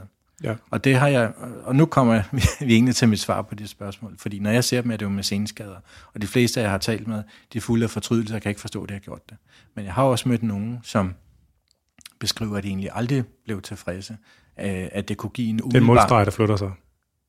Ja, Og det gav en umiddelbar lettelse og følelse af velvære at få det gjort, og så var man sådan set klar til næste tur igen kort tid efter. Øh, og jeg har også haft nogle patienter, som sidder der 10 år efter, og stadigvæk synes, de er forkerte og for små og for splice. De er måske holdt op med paraffin for længe siden, men bruger stadigvæk stevider eller andre ting, og, og føler sig stadigvæk forkerte. Og der, det, det, der er jo nok lige så mange forklaringer på, hvorfor folk sprøjter paraffin ind i overarmene, som der er paraffinister, ikke? Jo, øh, jo. Men, men hvis man skal lede efter nogle fællestræk, så, så må man nok sige, at øh, det der med at få en, en, en, en forstyrret kropsopfattelse, specielt når man kigger sig selv i spejlet, i forhold til, hvad, hvad, hvor man, vil man gerne hen, og hvordan præsenterer man sig, øh, så, så er det måske det, der ligesom skubber en jo, jo. i den retning. Men det, det, jeg synes, det er jo ekstremt, altså nu kan man sige, der er jo sådan en kulturbevægelse i gang med kropsaccept, ikke? Jo. hvor at man i det her fitness- og bodybuilding-miljø aktivt går den modsatte vej. Mm. Der er mange dage, der er jo flere i det der miljø, der i tale sætter, at man skal tilstræbe og være utilfreds med, hvordan ens krop ser ud. Man skal sætte billeder op af ens drømmekrop, som formentlig er en eller anden gennemkrudtet bodybuilder, ikke? Øh, så længe man er i den her, det der paradigme. Ikke? Og det er det, man skal sigte efter, og man, skal, og man har sådan en tillært utilfredshed. Ikke? Mm. Det er jo også, altså, det er jo igen det der ligesom med, at, at en eller anden grad af kropsdysmorfi, det ligger ligesom i bodybuilding-kulturens DNA. Også motionsbodybuilding, ja. ikke engang, altså, der er sådan en sjov YouTube øh, ja, influencer, hvad fanden man kalder sådan noget, kreatør hedder det vel, ret beset, det hedder, hedder Dom Massetti, som han, altså, han, har, han har sådan, en, sådan et meme nærmest, hvor sådan, the day you start lifting is the day you are forever small, mm. som sådan en reference ja. til, at man træder ind i den ja. her verden, er sådan en tillært kropsdysmorfi. Ja. Men, det, men det er stadigvæk min oplevelse, at der er noget, der er noget forskelligt, altså fordi den almindelige fitness- og bodybuilding-kulturs kropsdysmorfi, den er rettet mod sådan et æstetisk ideal, der er knyttet til den her konkurrence bodybuilding, altså sådan, hvor, der skal, hvor der er nogle bestemte proportioner, man skal have, og smaltalje mm. og sådan noget. Ikke? Mm hvor, og, og nu det kommer til at lyde nedsættende det her, det ved jeg ikke helt, om det er med vilje eller ej, men det virker lidt, altså det er for de tv-udsendelser, der er kørt med de her mm. folk, der er kommet rigtig galt afsted, ikke? det har været sådan en lidt mere sådan bøvet, mande, øh, store arme, så synes de andre er sejagtige. Altså det virker som, der er noget kvalitativt forskelligt imellem det der ideal, der ligger for enden ja, af den der kropsdysmorfi på en eller anden måde. Øh, Passer det? Altså, nu du ja, det ved jeg ikke, det tør jeg ikke sige, men, men der, nu siger du, der ligger noget kvalitativt forskelligt. Jeg kan sige, der er jo nok noget, der tyder på, at der ligger noget kvantitativt forskelligt, fordi som du lige nævnte, så uh, bruger man uh, SEO'er i det små, også i konkurrencesport, ikke, hvis det ikke bliver opdaget. Ja. Uh, og, og hvis man er utålmodig og skal have nogle store overarme for at komme ud og gøre indtryk, enten på damerne eller på, uh, hvad skal man sige... Uh, de andre mænd. Knallerbanden fra den anden ja, by, ikke? Så, så, uh, så tager man måske nogle større voluminer og nogle større chancer. Ja. Øhm, så det er egentlig, jeg, jeg tror også, at nogle af patienterne der har, har egentlig ikke som sådan befundet sig i et træningsmiljø, øh, men har måske øh, trænet dem i garagen eller et eller andet, og så er pludselig okay. kommet berøring med nogen, der har, har kendt til steroider eller øh, kendt til det her med paraffinolie. Så øh, vi har jo snakket lidt om, altså hvad, hvad er det, det, altså er det en glidebane, det der med, at man går i gang med at sprøjte, det er jo for de færreste formentlig, at, at de går fra, fra 0 til 100, men at, at man netop bruger forskellige ting og prøver forskellige ting af for at blive større, og så havner man med paraffinolie. Øh, men der er jo ligesom nogle barriere, man skal krydse, ikke? Øh, og og det, det er jo også individuelt, hvor store barriere der er, men der er en ting, jeg har tænkt på, og det er, at paraffinolies egenskab, når den er flydende, det er jo, det er en klar og lugtløs væske. Øh, og så hvis man endda kalder det SEO, eller Site Enhancement Oil, altså ord kan jo noget, ikke? Hvis nu man gav det en, en anden varedeklaration og kaldte det muskeldestruerende afføringsmiddel, så kan det jo være, der lå en barriere der, ikke? Men når man står der og skal til at sprøjte det ind i sine arme, og ser, at det er klart og lugtfrit, så virker det måske også rent og som noget, hvor at, at der allerede der er der heller ikke en barriere. Og sådan er paraffinolie fra, fra jeg havde sagt, fra naturens side, eller fra ja. destillationens side. Øh, hvis nu at det var sort og smudsigt og klistret og lugtede af gammel gearkasseolie, så kan det også godt være, at der der måske Men det er jo ikke sådan, man kan påvirke. Så, så, så mener du, så skulle det, man, der findes som afføringsolie, der man skulle putte noget i, der gjorde... Ja, men det er jo det, nogen har gjort, altså når de har siddet og... Nå, men så skulle man gøre noget, så putte noget i, fra, at det skulle lovkrav, man putte noget i, så det, blev, så det blev mindre attraktivt at bruge til andre ja, ting. men på den anden side, hvis man skal bruge det som afføringsmiddel, skal man jo drikke det, så hvis det lugter af gammel gearkasse... Om så kan du putte glimmer i, ja, eller andet, der gør, hvor ja. man tænker, at det er nok skidt at få i ja, musklerne. Ja. Men altså spørgsmålet er, når man først er nået dertil, at man overvejer det, at, øh, om man så i virkeligheden der står og, og ruller tilbage på den, også øh, altså afhængig af bare ja. hvordan det ser ud. Jeg ved det ikke. Jeg har, det, altså det, det kan virkelig undre os andre, der ikke har brugt det hvordan filen man kan finde på det. Ikke? Men, øh, men jeg tror, at det handler om at overkomme nogle barriere, at have et meget, meget stærkt ønske om et eller andet, eller måske en lidelsesfuld tilstand, ja. hvor at man er villig til at gøre, hvad som helst. Men, men altså, der er jo lavet masser af sådan noget humanistisk litteratur omkring sådan noget habitueringsprocesser til mm. afhængighed. Og, altså, der er jo, altså i den amerikanske psykiatermanual, den der DSM, der har man jo øh, defineret sådan en afhængighedssyndrom. Øh, og der er lavet noget forskning, hvor man har forsøgt at trække det afhængighed, altså den, den øh, hvad kan man sige, forudsætningerne for at have en afhængighed, jævnfør den her beskrivelse, de har ned over det udebrug, hvor man har lavet noget forskning på det, hvor man finder Øh, nej, jeg ruller lidt tilbage. Øh, øh, der er jo mange, der taler lidt om det, som om ligesom, der er gateway drugs. Altså, det er noget, der er stjålet fra den amerikanske retorik omkring mm. the war on drugs og sådan noget, som altså, det kan man synes meget om. Ikke? Så det er selvfølgelig for, altså, man skal starte med at gå ind i et gym, så skal man begynde at træne, mm. så skal man begynde at bruge proteinpulver og kreatin. Mm. Så, så, du ved, så skal man, øh, du ved, begynder at købe bodybuilding-blade, ikke? og så ligger det videre, og så ligger symptomet ned ad vejen. Ikke? Men det der med at præsentere ting som, øh, som gateway, så bliver de også gjort individuelt til en risikofaktor. Mm. Og det er jeg ikke sikker på, at det er sådan altid en konstruktiv måde at tale om det på, fordi så gør man det lige pludselig farligt, at folk begynder at træne. Og det, det, er, jo, det er jeg ikke sikker på, at det er sådan en, altid er en konstruktiv måde at beskrive det på. Altså, fordi det jeg så vil sige, det var jo det der med, at man har, man har jo lavet sådan noget, hvor man Altså det interessante spørgsmål, det er, hvem der går igennem de der gateways, og ikke mm. hvad der er de der gateways. Ja, og hvad, hvad får folk til at gå igennem? Og det var, det, det var lidt, jeg sådan kredsede lidt om med det ja, der, at vi nok alle sammen har en lille smule OCD, eller en lille smule øh, jo, jo. kropsdysmorfi. Øh, det er jo også vist, øh, uden jeg lige sådan kan redegøre nærmere for publikationsår og forfatter og sådan noget, men at øh, sådan på datingmarkedet, der er øh, vurderer den gennemsnitlige kvinde sig 10% mindre attraktiv, end hun andre ville rate hende, og den gennemsnitlige mand det er det modsatte af vurdere sig selv. Ja. Øh, og det er jo meget sjovt, ikke? Øh, Hashtag så, så, Tinderstats. ja, ja. Og det er meget sjovt, at, øh, at, at vi har vi, vi er ikke sådan altid lige spot on i vores vurderinger af os selv i forhold til omverdenen. Øhm, og øh, ja, hvad får folk øh, til det nu, tror jeg lige, jeg tabte tråden. Øh, Skal jeg fortsætte så, ja, mens du lige finder den igen? Ja. Det er jo det her med, hvem der går gennem, hvem der går gennem de her gateways, ja. ikke? Fordi der, der, er jo, der er nogle amerikanske forskere, dopingforskere, der gjort det her, hvor de forsøger at trække det afhængighedsnået mm. fra DSM 4 yes. og 5 ned over dopingbrug. Ja. Hvor man så prøvede på at se, hvad er forskellen på dem, der bruger doping, hvor mønstret kan sige sig, hvad er afhængighedspræget mm. versus dem, hvor det ikke er afhængighedspræget. Ja.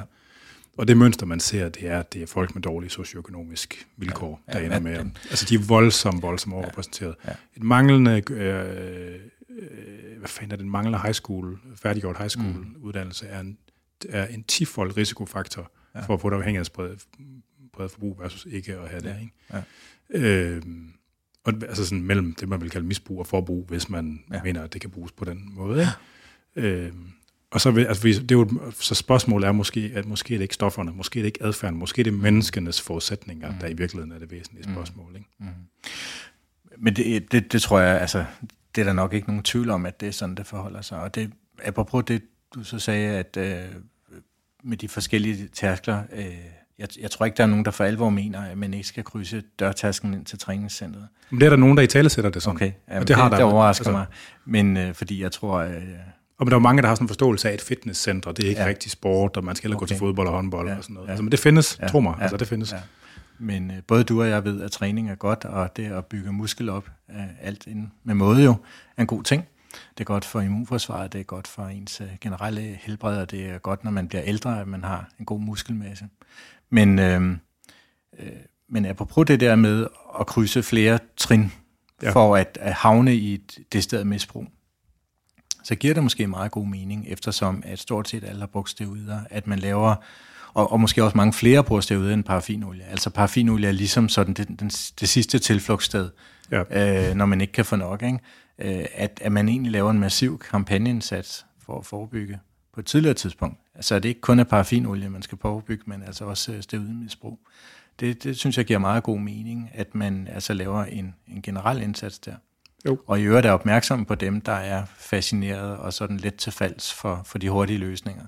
Altså hvor at, øh, der må man sige, at der, der har trænere og kammerater, klubkammerater jo også et kæmpe medansvar for at, øh, at fange folk, der måske ja. er skal vi sige, sårbar. Altså fordi det der med at falde i fristelse for de der nemme løsninger, kan jo også handle om en sårbarhed på en eller anden måde, ikke? Jo. Ja, det, ja, det gør det bestemt nok oftest. Altså, øh, jeg, jeg tænker bare ikke lade være med at tænke på, nu beskrev du sådan, du, altså, det var sådan lidt boy, men jeg tænker også, der er en sandhed i det, det der med knaller bandefænomenet, ikke? Jo. Om det i virkeligheden Jo, jo, men det fremgår jo også af, dokumentaren, ikke? At øh, der jo. var en, han var vist, øh, jeg kan ikke lige huske formuleringen, men han var sådan en del af et tæskehold eller et eller andet, ikke? Og, så det var ham med de store overarme, der vandt, også uden kamp, ikke? Altså hvis man så stor og modbydelig ud, ikke? Så øh, kunne man godt ja. ligesom... Øh, have den, øh, den rette afskrækkende effekt. Så det, der jeg tænker bare på pædagogisk ja, rækkevidde i forhold ja, til, som vi selv, hvis ja, man ruller uret ja, 10 eller 15 år tilbage fra ham ja, før det der, ikke? Jo. det er svært at se ham som et scenarie, hvor øh, offentlige opbygningskampagner og påvirkning af fitnessmiljøer, det vil påvirke sådan en. Mm, altså ja. fordi det er... Det er rigtigt, fordi altså, hvis man snakker om, øh, det handler om øh, rockergrupperinger eller sådan et eller andet, hvor at, øh, at der er et bestemt look, der knytter sig til det, hvor man også skal være meget stor og bred og, og stærk, ikke? så så, så er det måske ikke i de almindelige fitnesscenter, det kommer. Men kan vidst ikke, der findes nogle steder træningsmæssigt, der tiltrækker jo, jo, jo. de typer, ikke? Og hvor at... Øh, men altså rockere, de bruger også mange steder Det er jo ikke, altså, jeg, der, jeg kender altså flere eksempler på sådan nogle rockertyper også, som også tager steder periodevis uden at træne. Mm. Fordi ah, det er også så træls at træne. Hvis bare ja. man tager nok, så ja. kan man godt holde på en del af det og se sådan ja. lidt mere mandemands mandet ud, på den ja. der måde, som de definerer det. Ja. Men altså, ja. Ja. Så der er måske en genvej til store muskler, men det man måske ikke ved i den situation, det er, at det ikke bygger muskler op, men det destruerer muskler. Ja. Det er det, det gør. Man ender jo med at være svækket. Ja. Vi skal frem til, hvad hedder det, dagens øh, essens, eller hvad det er. Det er jo, altså der har jo været, i, i, i, i den der periode, efter det begynder at blive klart, hvorfor folk de blev syge af at bruge syntol, øh, der har der været mange, der har været interesseret, været interesseret i at få gjort, gjort noget ved det. Og du er sådan en del af sådan et projekt, hvor man begynder at forsøge at gøre noget ved det. Mm. Please enlighten us. Ja. Altså, jeg har ikke, der, er, der er ikke nogen mirakelkur. Det er der ikke. Når det først er sprøjtet ind og øh, sat sig i musklen og er blevet indkapslet i arvæv, så er det hårdt som et bræt. Ligger det som regel som altså sådan makroskopisk synlige granulomer, altså på ja. nogle millimeter eller centimeter, eller er det sådan mere diffust? Ja. Altså, øh, det ligger som, som plader, eller som øh, store mm, øh, klodser, klodser okay. eller strøg, kan man også sige. Øhm, hvis man skal ind og fjerne det, så den bedste situation, der er, hvis det sådan ligger adskilt, sådan, så den del af musklen, der ikke er påvirket af det, den ligger ligesom i, i et afsnit for sig, i muskellogen, mens at det, der er påvirket af det, ligger i et andet afsnit for sig. For så kan man skille de to afsnit ad. Og det, der er funktionel muskel, når man er nået så langt, det er jo det upåvirkede muskel. Ikke? Så det ja. er også det, der vil være ladt tilbage, når man har opereret det ud. Øh, og så vil man formentlig have det samme funktionsniveau øh, som før operationen. Men jo ikke som før man injicerede sig. Fordi der er, det er jo svært muskeldestruerende. Ja. Øh, når, når, når de her granulomer, de begynder at blive, når de er blevet dannet, ja. altså øh, spiser de muskelfibre, eller fortrænger de muskelfibre? Presser de dem bare ligesom væk, eller ødelægger de selve muskelfibrene også? Ved man det? Jeg tror, at de ødelægger muskelfibre, men jeg ved det faktisk ikke. Det ser ud som om, at øh, den hæftige inflammation, der står på i overvis omkring ja. det her, hvor at, øh, man, de, der er en meget høj inflammatorisk aktivitet, og det er ikke sikkert, at patienten egentlig mærker det. Øh, hvor at, øh, at der der foregår en omdannelse, altså hvor at øh, muskelfibre øh, måske atrofierer, måske bliver omdannet til noget fedt, men i hvert fald ender med at være indlejret i arvæv, og så altså filtreret fuldstændig ind i, i det her olie, som er i microdroplets, og altså med micro mener jeg virkelig micro, altså hvor det ligger inde i cellerne, øh, i makrofagerne, og ligger inde i arvævet. Det er sjældent, når man opererer, man egentlig kommer ind i sådan en oliesø, Altså det er ikke store oliesøer, der ligger. Det kan være, det kan være noget på størrelse med øh, ja, lillefingernegl eller sådan noget. Det er ikke sådan, øh, det er ikke store voluminer, der ligger og flyder rundt derinde.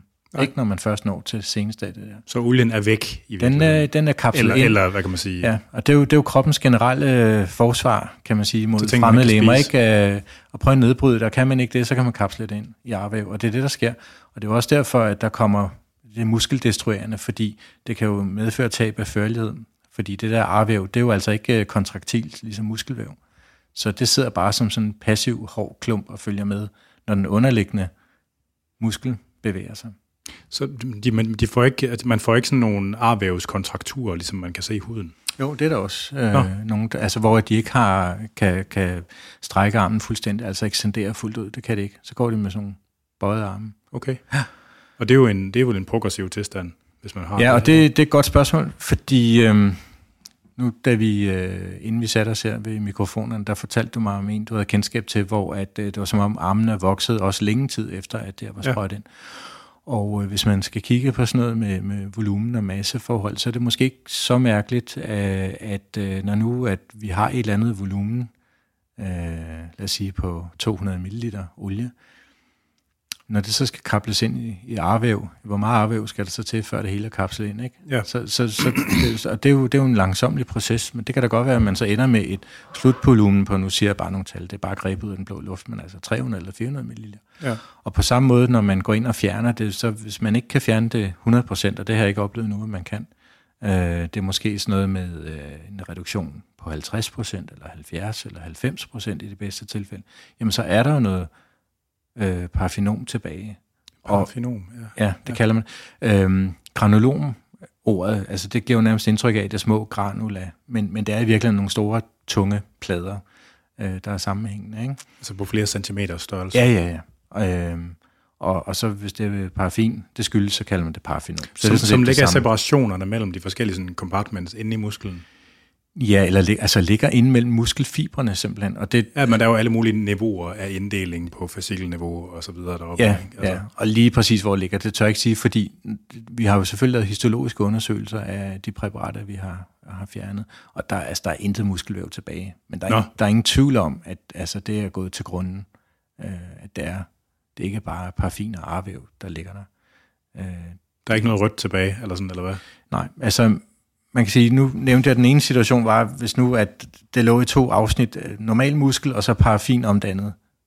Så det ligger mellem muskel og fascian eller sådan noget, eller hvad? Det, den ene situation, det er der, hvor du ligesom har to dele. Den anden situation, det er, hvor det ligger fuldstændig filtreret sammen. Jeg har sagt sådan lagvis som en lavkage, eller sådan, hvor du har, altså indimellem de, de enkelte muskelfibre, der har du også paraffin. Og skal du ind som kirurg og fjerne det der, så så kan du ikke gøre det så finmasket. Altså nej, kun nej. lige at tage paraffin ud. Så bliver man jo nødt til at indgå en eller anden form for kompromis.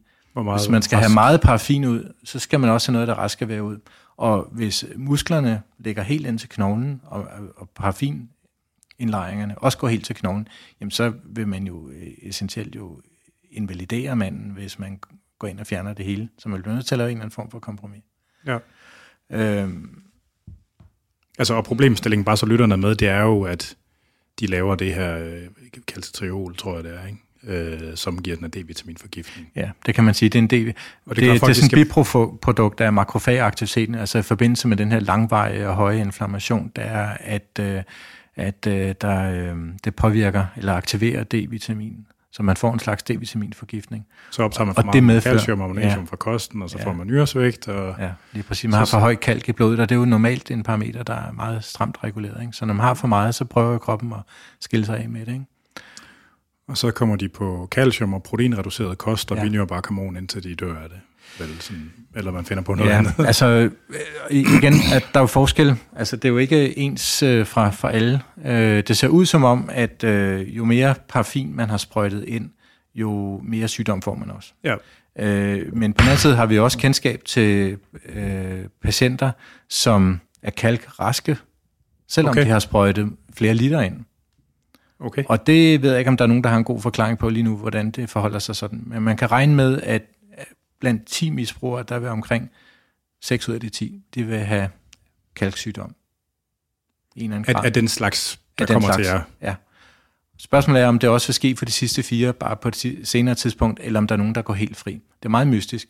Ja. Øhm, men, øh, men det er jo en lidt dårlig statistik, hvis man står og overvejer det. At, og spørgsmålet øh, er så, hvor mange der aldrig kommer frem til jer også jo. Jamen det er jo det, der er jo et kæmpe mørketal, formentlig, fordi altså alle dem, vi har snakket, vi har positiv kendskab til 262 der har brugt det. Ja. Og alle siger, at de kender 10.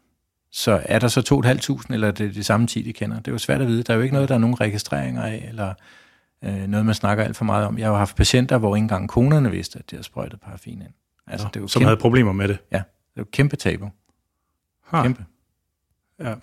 Og det, det kan undre, fordi det bliver altså vidderligt så hårdt der. Ja. Så det kan virkelig undre, at... Øh, de kan have lagt mærke til, at der var noget, lidt sært. Ja, ja.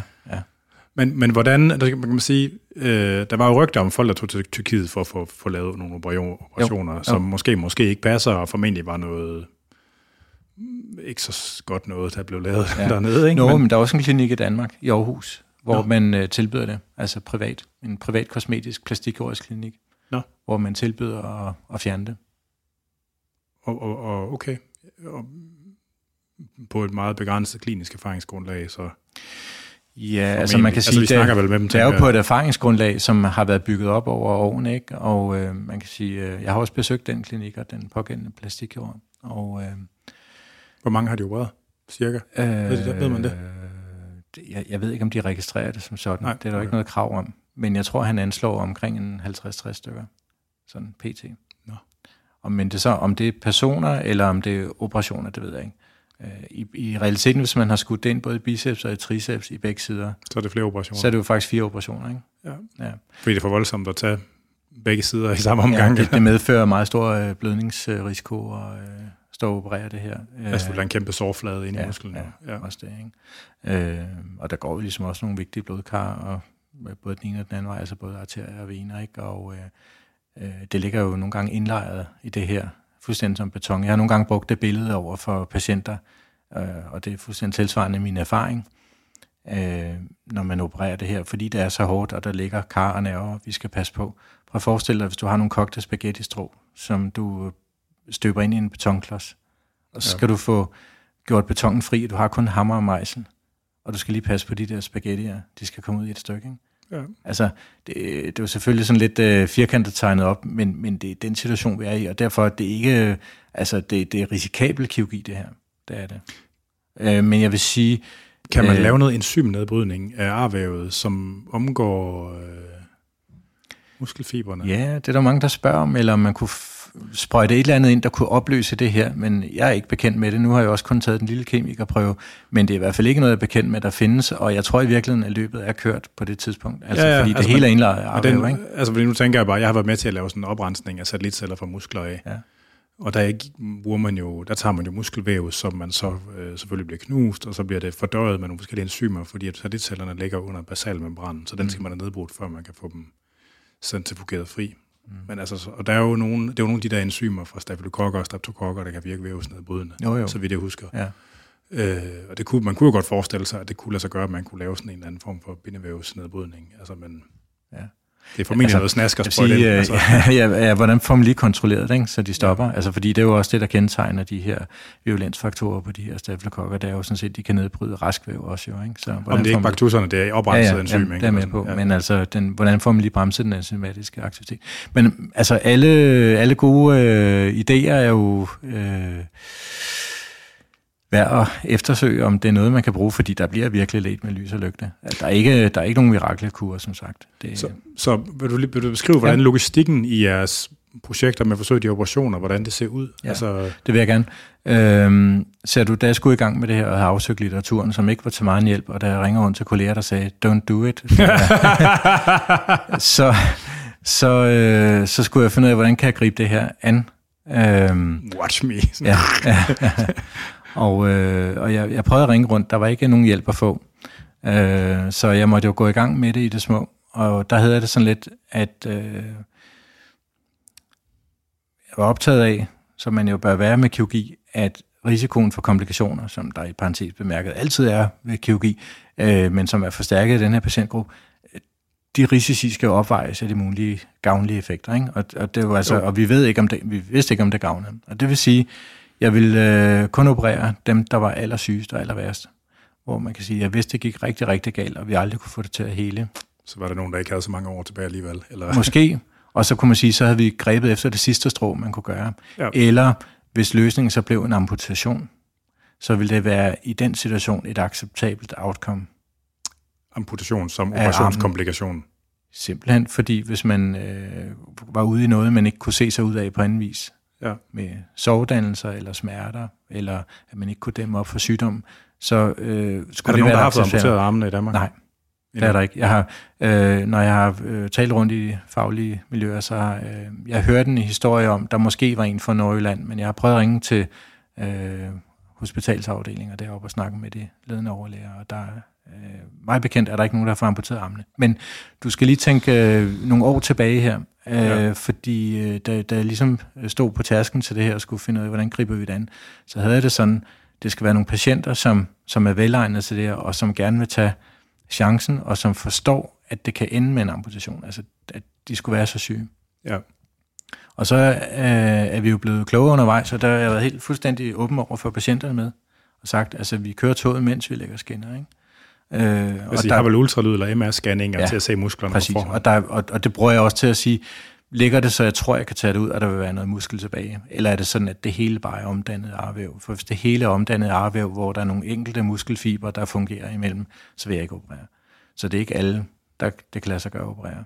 Nej. Men, øh, men jeg må så også sige, at med dem, jeg har opereret, så har jeg ligesom fundet en vej, og øh, øh, 7 i 13, så er der ikke nogen, der er blevet invalid af det. De, de er ikke blevet stillet værre. Øh, der er en del, der har fået nogle føleforstyrrelser under huden. Øh, og det er Nå. sådan set et, et, et ventet udfald, fordi at følenervene ligger under huden. Ikke? Men i musklerne også? Der ligger ikke som sådan følenerver i musklerne, men øh, nogle af de store nerver går jo igennem eller forbi muskellosen. Ja, ja, ja. Så på, på vejen, specielt hvis det her parafinom har flyttet sig, hvis det har migreret og lagt sig ned omkring det store karnervebund her midt på indersiden af armen, øh, det, er, det, det holder jeg mig fra, fordi det, altså, det er en umulig situation at få det renset op.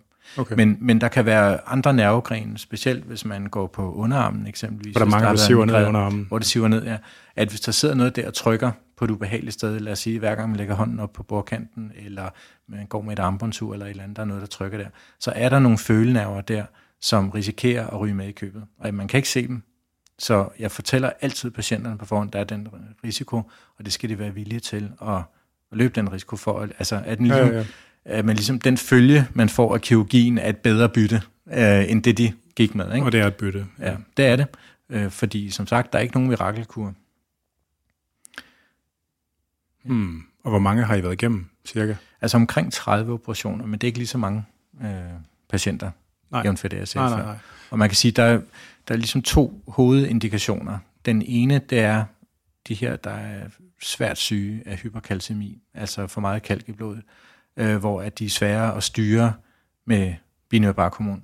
Og du, nu du spurgte til logistikken i det, jamen det foregår jo simpelthen sådan, at det er ældre bringer til mig og siger, nu har jeg en patient, jeg simpelthen ikke kan styre på binyrbarkhormon. Kunne du snakke med ham? Altså, det er jo heller ikke sjovt at være på binyrbarkhormon resten af ens liv. Det er jo nemlig det. Det er jo, hvis vi snakker om mænd, der lige omkring de 30 år, og ja. ser ud til øh, at have et perspektiv med, måske at skulle bruge det i årtier, og de kommer ikke ud af det. Binyrbarkhormon er jo utrolig effektivt til at dæmpe immunforsvaret, den inflammatoriske aktivitet. Ikke så godt, når det er kronisk. Nej, det er tvækket ikke? Ja. som giver dårlig heling, giver dårlige muskler og knogler. Dårlige muskler og knogler, og giver øh, dårligt infektionsberedskab, måske gør, at man ikke kan blive vaccineret, og øh, st- altså står dårligt imod, hvis man får infektioner. Det giver jo også dårlig healing, så det er jo sådan noget, hvor at man hiver sig i håret som kirurg, og øh, ligesom tænker, at det, det er ikke nogen god situation, at man skal operere en, der for det første har fremmede lægemer, man skal operere i. Altså sådan lidt øh, groft sagt, hvis man skal operere et felt, der er halvt mand, halvt sterinlys, hvad, hvilke helingschancer har ja. det så, ikke? Men så, så skruer man vel ned for binyrbarkhormon en tid efter operationen? Jamen, så bliver det jo syge. Altså, det er jo det. Det, det hvis, hvis der, der er også sådan lidt, uh, lidt sæsonudsving i det her, faktisk, fordi uh, sollys er også involveret i det, vitaminsyntesen. Oh, ja, ja. Også det er om sommeren. Ja, så, så de skal faktisk holde sig indendørs, eller undgå solen. Uh, så der kan også være lidt nogle fluktuationer, som gør, at vi kan fange dem og operere dem, hvor de ikke får så meget binyrbarkhormon. Men uh, som udgangspunkt, så, uh, så starter vi altså allerede sådan med at være lidt i knæ, når vi går i gang med at operere. Findes på, på der, den, der, der findes ikke D-vitamin antagonister, vel? Nej, det tror jeg ikke. Det, tror det kan jeg aldrig huske, at jeg havde stødt på. Det tror jeg ikke, der gør. Nej. Og for den gængse dansker er problemet omvendt, at man mangler D-vitamin. Ja, ja. Men for alle i verden, så øh, skal de der jo undgå at få for meget D-vitamin, fordi de producerer det. Øh, så øh, hmm. ja. Så det er sådan... Øh, så så logistikken er altså, at vi, vi tager det sygeste og det værste, hvor vi i godsøjne godt kan tåle, at de får komplikationer til kirurgien, og vi kan godt tåle, at kirurgien ikke hjælper, fordi det har ligesom været det sidste, vi kunne gribe til. Ja. Det, det, det er sådan, det har været, det, og det er det første, vi har lavet erfaring med. Så i takt med, at vi bliver klogere og bedre og mere erfarne, så kan man måske godt løsne lidt op for det at sige, jamen hvis der er noget, der tyder på, at det rent faktisk hjælper at tage det her ud, så kan man også overveje til andre patienter, der ikke er helt så dårligt stillet. Men tyder det så på det? Altså for deres, så kan I reducere det vi, deres medicin? Det har vi ikke gjort op endnu. Vi har ikke tilstrækkelige data. Nå. Hvis nu det var sådan, at det bare klokkeklart hjælp, hjælp øh, så behøver vi jo måske bare nogle få patienter til at kunne se, at det her det virker lige med det samme. Der har været nogle få patienter, hvor vi kunne se, at det hjalp lige med det samme, og de faktisk kunne komme ud af prednisolon. Så man kunne se, at deres calciumniveau faldet? Og... Yes, lige okay. præcis, og de faktisk kunne komme ud af prednisolon. Kæmpe succes.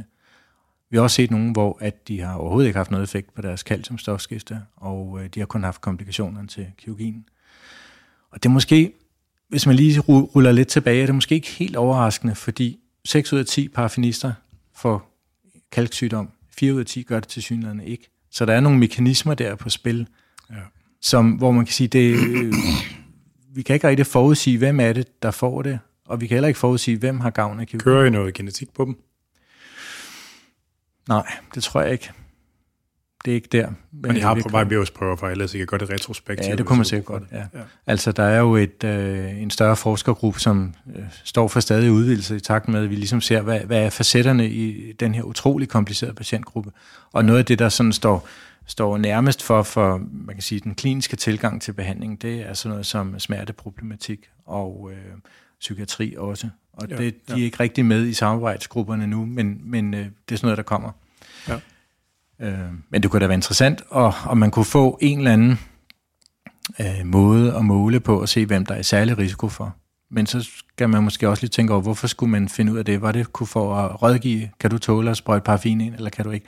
Jeg tror måske i virkeligheden, man skal sige, don't do it, og det er uanset hvilken olie vi snakker om. Ja, ja. Og så, øh, så er det måske ikke så interessant med det genetiske, hvis vi i virkeligheden kan få folk til at holde op med Og jeg tænker egentlig på det som sådan en kvalificerende oplysning i forhold til det med operation også. Mm. Altså, men det, jeg ved ikke, jeg tror ikke, det vil egentlig stille indikationen Nej. så meget anderledes.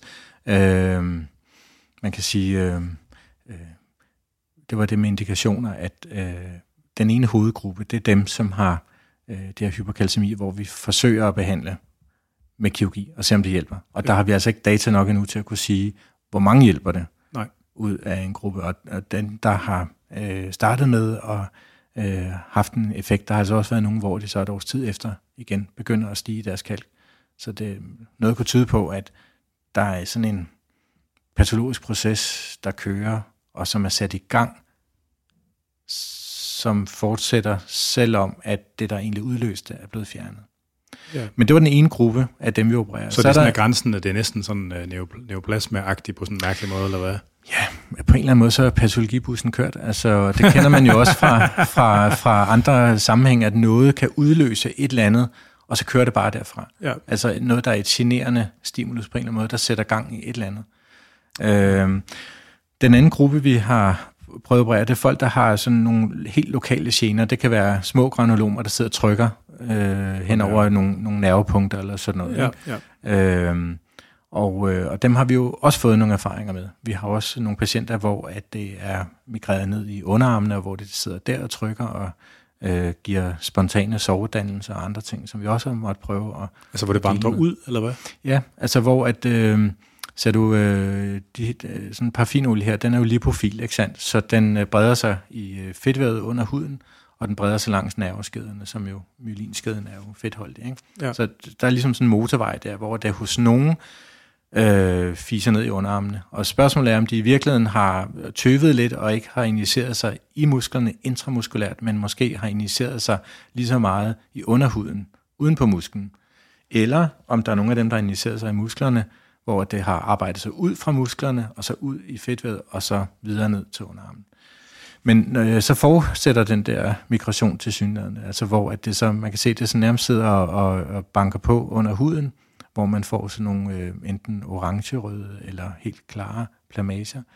Øh, og det er bræt hårdt, og øh, det, der kommer spontane sårdannelser. Altså hvor du går hul på dem nærmest, ja, eller hvad? det gør der. Men der er ikke noget, der flyder ud, fordi på det tidspunkt, der, sidder det, der er det indlejret i, der er det bare en klump. arvæv, og der er det bare en klump. Ah. Til har det meget svært ved at hele, fordi, som sagt, det er halv mand, halv serinløs. Ja. Og det er jo sådan, at huden er jo en, har en meget, meget vigtig barrierefunktion. Øh, hvis man har brud på den, så har man altså en port ind for en infektion, og det gælder også for nogle af de her patienter, der får tilbagevendende hudinfektioner. Streptokokker og sådan noget, eller hvad? Ja. Eller, ja. Ja. Nå, kedeligt. Ja. Kedeligt. Altså, når, kan du fortælle, hvordan, altså når man, når man åbner sådan en arm, Ja. altså sådan, hvad, hvad, hvad gør man sådan helt praktisk? Altså, kan man skrabe det ud, eller bortskære man ting, ja, eller er men- det dumt, altså, eller Men- men, men- hiver man det ud, eller? Nej, altså, kender du at, at dele et øh, kyllingebryst? Altså klippe i brusken der? Ja, Ja, det minder meget om det. Altså, at øh, hvis man går ind i, i det her arvæv, så er det meget som at klippe i brusk. Det er det. Og øh, vi har jo forskellige instrumenter. Altså et, et instrument, som, som øh, jeg gerne men hvordan bruger- følger man kanterne? Altså sådan, er det der... Jamen det er jo klart, hvis man kan, hvis man kan er identificere, kant. at der er en kant, så er det klart, så følger man den. Okay. Øh, men nogle gange så kommer man ligesom ind på toppen af, af det her parafinom, og kan, kan ikke se bunden. Altså, så går der jo en scanning forud, som, hvor man har kunne se, at det får en bund på et tidspunkt, hvor der kommer altså noget normal muskel nede i bunden, noget ikke afficeret muskel. Så, øh, så skærer man sig jo igennem det her parafinom for at komme ned til den normale muskel, og så kan man ligesom kløve det fra det, der er, det, der er omdannet i, i arvæv, ikke? og så Ja. efterlade den raske muskel. Men hvis der er sådan en mellemzone, hvor at det sådan er halvt øh, muskler og halvt øh, parafinom, så er det jo der, man skal tage kompromiser, fordi hvor meget parafin skal man efterlade tilbage, øh, og vice versa skal man ikke efterlade nogle muskelfiber, så, så der er en normal funktion. Men er, er det forkalket, så det ligesom øh, sådan knaser? Der er det nogle gange, ja. Der kan sagtens være sådan nogle kalcifikationer i. Huh. Ja. Altså, men hvad for nogle instrumenter bruger man til at fjerne det? Har man sådan nogle ting, der graver, altså der tager bidder ud Nej, en man, en? man, eller? man kan skære med en skalpel, eller man kan øh, klippe det med en saks. Øh, mit øh, foretrukne instrument er en elektrisk kniv, øh, som, øh, som hvor, altså, hvor det er en elektrisk strøm. Øh, Der brænder det, eller hvad? Ja, ja, man kan sige, at man brænder og skærer samtidig. Okay. Øh, det har også den fordel, at øh, når man får blive billedet med betongen og spaghettierne, at øh, hvis nogle af de her spaghettier repræsenterer blodkar, altså får man samtidig ligesom lukket af for de der blodkar, det er med til at reducere blødningen Ja, okay. fordi der er- bliver afsat varme. Ikke? Øh, det giver så til gengæld en masse røgudvikling, så der har vi haft nogle øh, du lugte issues med, øh, ikke bare det, det lugter simpelthen, du kender, øh, han har sagt duften af et sådan stearinlys, der står og soder, efter du har slukket, ikke? Nej, nej, nej, nej, nej. Prøv at gange det op med 100 eller, eller 1000. Nej, det lugter nej, helt, helt forfærdeligt. Så der har vi så nogle, øh, noget beskyttelsesudstyr, vi kan tage på, men vi havde faktisk en periode med, hvor vi skulle have undersøgt arbejdsmiljøet omkring det, altså om det simpelthen var for sundhedsskadeligt at sidde og arbejde i. Det der. Huh. Så øh, jamen, der er mange sådan øh, teknikaliteter og overvejelser, og der, der er det også noget med, hvor vi får vejen hen ad vejen og siger, hvad, hvad fungerer godt, og hvad fungerer mindre godt, og det er simpelthen trial and error. Man kan ikke læse sig til det. Der findes ikke i litteraturen nogen kogebogsopskrifter på, hvordan man gør det her. Jeg tror, vi i Danmark er øh, nogle af dem, der har opereret flest systematisk. Hvis man skal bruge de videnskabelige publikationer, der er som pejlemærker på, hvor foregår der noget i verden, så øh, er det fra Danmark og fra Herlev, at der udgår den største serie. Altså 90 procent af den medicinske litteratur på det her kommer derfra. Okay. Og den kirurgiske litteratur, der er, jeg tror, den største case-serie, jeg har set, var på 12 patienter, og så har jeg set nogle andre case-serier, hvor at folk har sprøjtet ind i penis, hvor det har været omkring 60 patienter. Men det er jo en lidt anden problemstilling. Har vi desværre også set. Øj, Altså, initiativrigdommen er jo stor rundt omkring, ikke? Ej, det er bare slutscenariet for det. Det er bare træls på helt utrolig mange måder. Det er rigtig træls, ja. Så det er jo en helt anden diskussion, men der har vi også set det. Vi har også haft en kvindelig patient, der fik Ja. ja. sprøjtet i brysterne, ikke også, og måtte ja. have dem fjernet, amputeret på grund af parafinom sygdom. Ja. Play stupid games, win stupid prizes. Jeg tror, at de her patienter, hvis de havde, hvis de havde vidst det, eller tænkt det ordentligt igennem, så havde de ikke gjort det. Nej. Det må Men det er jo nok sige. også, det er jo så der, det går galt. Det er fuldstændig øh, korrekt, ikke? og det er jo også derfor, at der kommer rigtig meget fortrydelse. Ikke? Ja. Øh, man kan godt stille sig op over for dem og pege fingre og sige, det var vel nok dumt, ikke? men det tror jeg ikke, man kommer nogen vej med, det ved de godt. Øh, det, øh, vi må se, om, de, om, om vi kan hjælpe dem. Jeg øh, vil sige, jeg er stolt af at leve et samfund, hvor man har lov til at være dum. Øh, så har vi alle sammen en øh, mulighed for at være her. Man kan også være uvidende. Ja. Jeg tror, at det vi allerbedst kan gøre, det er at prøve at, at, at lave en eller anden indsats for, at det ikke sker. Og det er der folk, der har bedre forstand på end jeg, på hvordan man så bedst gør det. Ja. Altså jeg tror i virkeligheden, at den der, altså den der modvilje, der er i bodybuilding-miljøet, i hvert fald en, del af, en stor del af bodybuilding-miljøet mod det, jeg tror næsten, det er det bedste virkemiddel. Ja. Men det kræver, at man skal alliere sig med nogen, der i øvrigt har lidt en adfærd, hvor man fra det offentlige side i hvert fald ikke helt er med på galejen, ikke? Mm. Altså, at så skal man slå sig sammen med nogen, hvor dem, nogen der synes, at det er okay, men syntol ikke er okay. Mm. Altså, fordi jeg tror, jeg tror virkelig, at dem, der har størst sandsynlighed for at kommunikere, altså at gøre det meget tydeligt, det er, det er et virkelig, virkelig dumt skridt at tage. Ikke? Ja, hvis det er nogen inden for miljøet? Ja. ja, det tror jeg også. Altså, jeg, jeg, jeg tror ikke rigtigt på, at kampagner virker særlig godt, ja. og det kan godt være, at de kan, kan være i tv eller i andre medier, men dem, der har travlt med at træne og med at skyde alt muligt ind, de ser ikke tv eller følger de kanaler. Jeg tror i virkeligheden, at øh, vi bliver inspireret af vores nabo. Sådan er det nok på mange måder her tilværelsen. Ikke? Og øh, det vil sige, man skal jo have nogle... Øh, nogle, nogle, nogle trænere og nogle miljøer, som, hvor det der bare er no-go, og hvor der måske i virkeligheden bliver anvist et alternativ, som øh, måske ikke giver til lige så store muskler lige så hurtigt, men som er et mere attraktivt alternativ, måske på den sociale front eller på nogle andre ting. Ja. Sådan så, at man får nogle alternativer, der er bedre, så man lader være med det der. Tag højere doser anabol steroider. det var ikke det, jeg mente. Jamen, jeg tror måske, det er det eneste, som de vil købe, altså dem der... Ja, jeg ved det ikke. Jeg skal ikke kunne sige det. Altså, jeg er helt enig. Altså, ja. det er et dårligt prospekt, men ja. jeg tror måske, det er det eneste prospekt, man... Altså, det, altså ja. Men, ja. Øh, men, men måske skal man gøre en indsats langt tidligere, altså i skolerne. Ja. Øh, måske kan man godt spotte dem, der er socialt udsatte, de børn, der er der. Øh, fordi der er en stor social slagside på det her. Og nogle af de patienter, jeg har set, voksne mænd, øh, der var en, han var indlagt i tre uger hos os. Og jeg havde det bare sådan, efter den indlæggelse, han var så glad. Han elskede sygeplejerskerne. Du har aldrig nogen taget sig ham før, eller hvad? Jeg tror det. Jeg tror, at han i de tre uger havde fået mere omsorg, end han nogensinde havde fået hele sit liv. Ja. Og det er jo med til at, at sætte det perspektiv. Altså han var vokset op med en, en far, der var misbruger, og en mor, der ikke var der, og øh, subsistensløs, ikke? og ikke nogen tilknytning til skolen. Ikke? Ja, så, så finder man noget fællesskab i knallerklubben, eller hvor det nu er, og, eller i træningsklubben. Ikke? Ja. Og så skal man være stor og stærk for at kompensere for alt det, man nu ikke har og ikke har fået. Ja.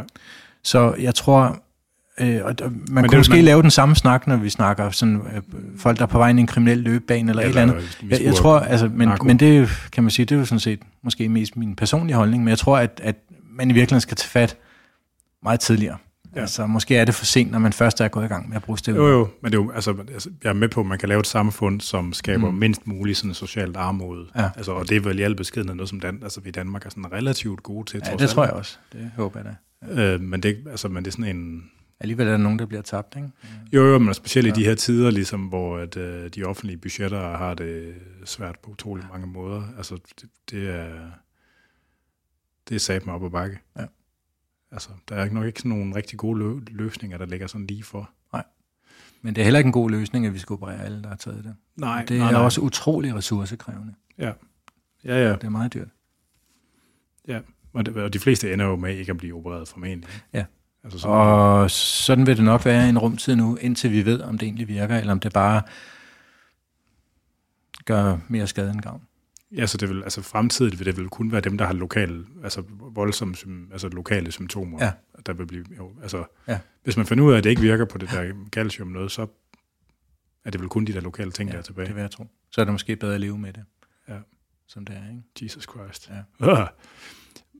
Spørgsmål for tidligere. Nu, ja. jeg, jeg fandt lige Wikipedia-artiklen for paraffin der tidligere. Jeg kan se, at den gennemsnitlige kædelængde på fedtsyrene i paraffin er sådan noget omkring 30 kulstofatomer lange, mm. hvor dem, man øh, snakker om i forbindelse med ernæring, går op til lige starten af 20'erne.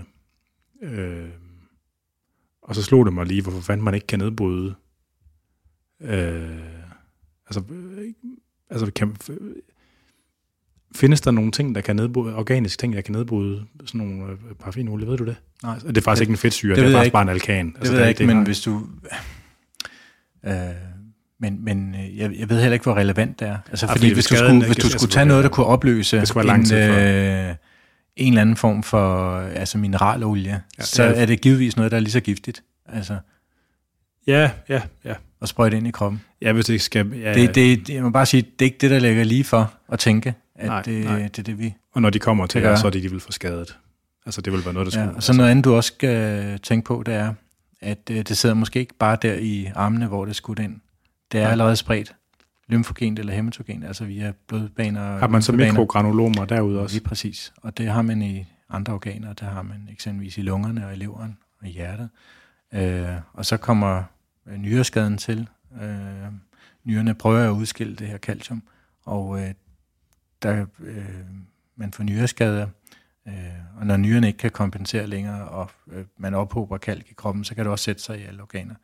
Øh, så man kan sagtens være forkalket alle mulige vegne på grund af det her. Jeg har øh, for nylig læst øh, om en bodybuilder, der havde taget parfin i overarmene, som øh, år efter, på grund af det høje kalkniveau, øh, begyndte at miste syn og hørelse på grund af forkalkninger.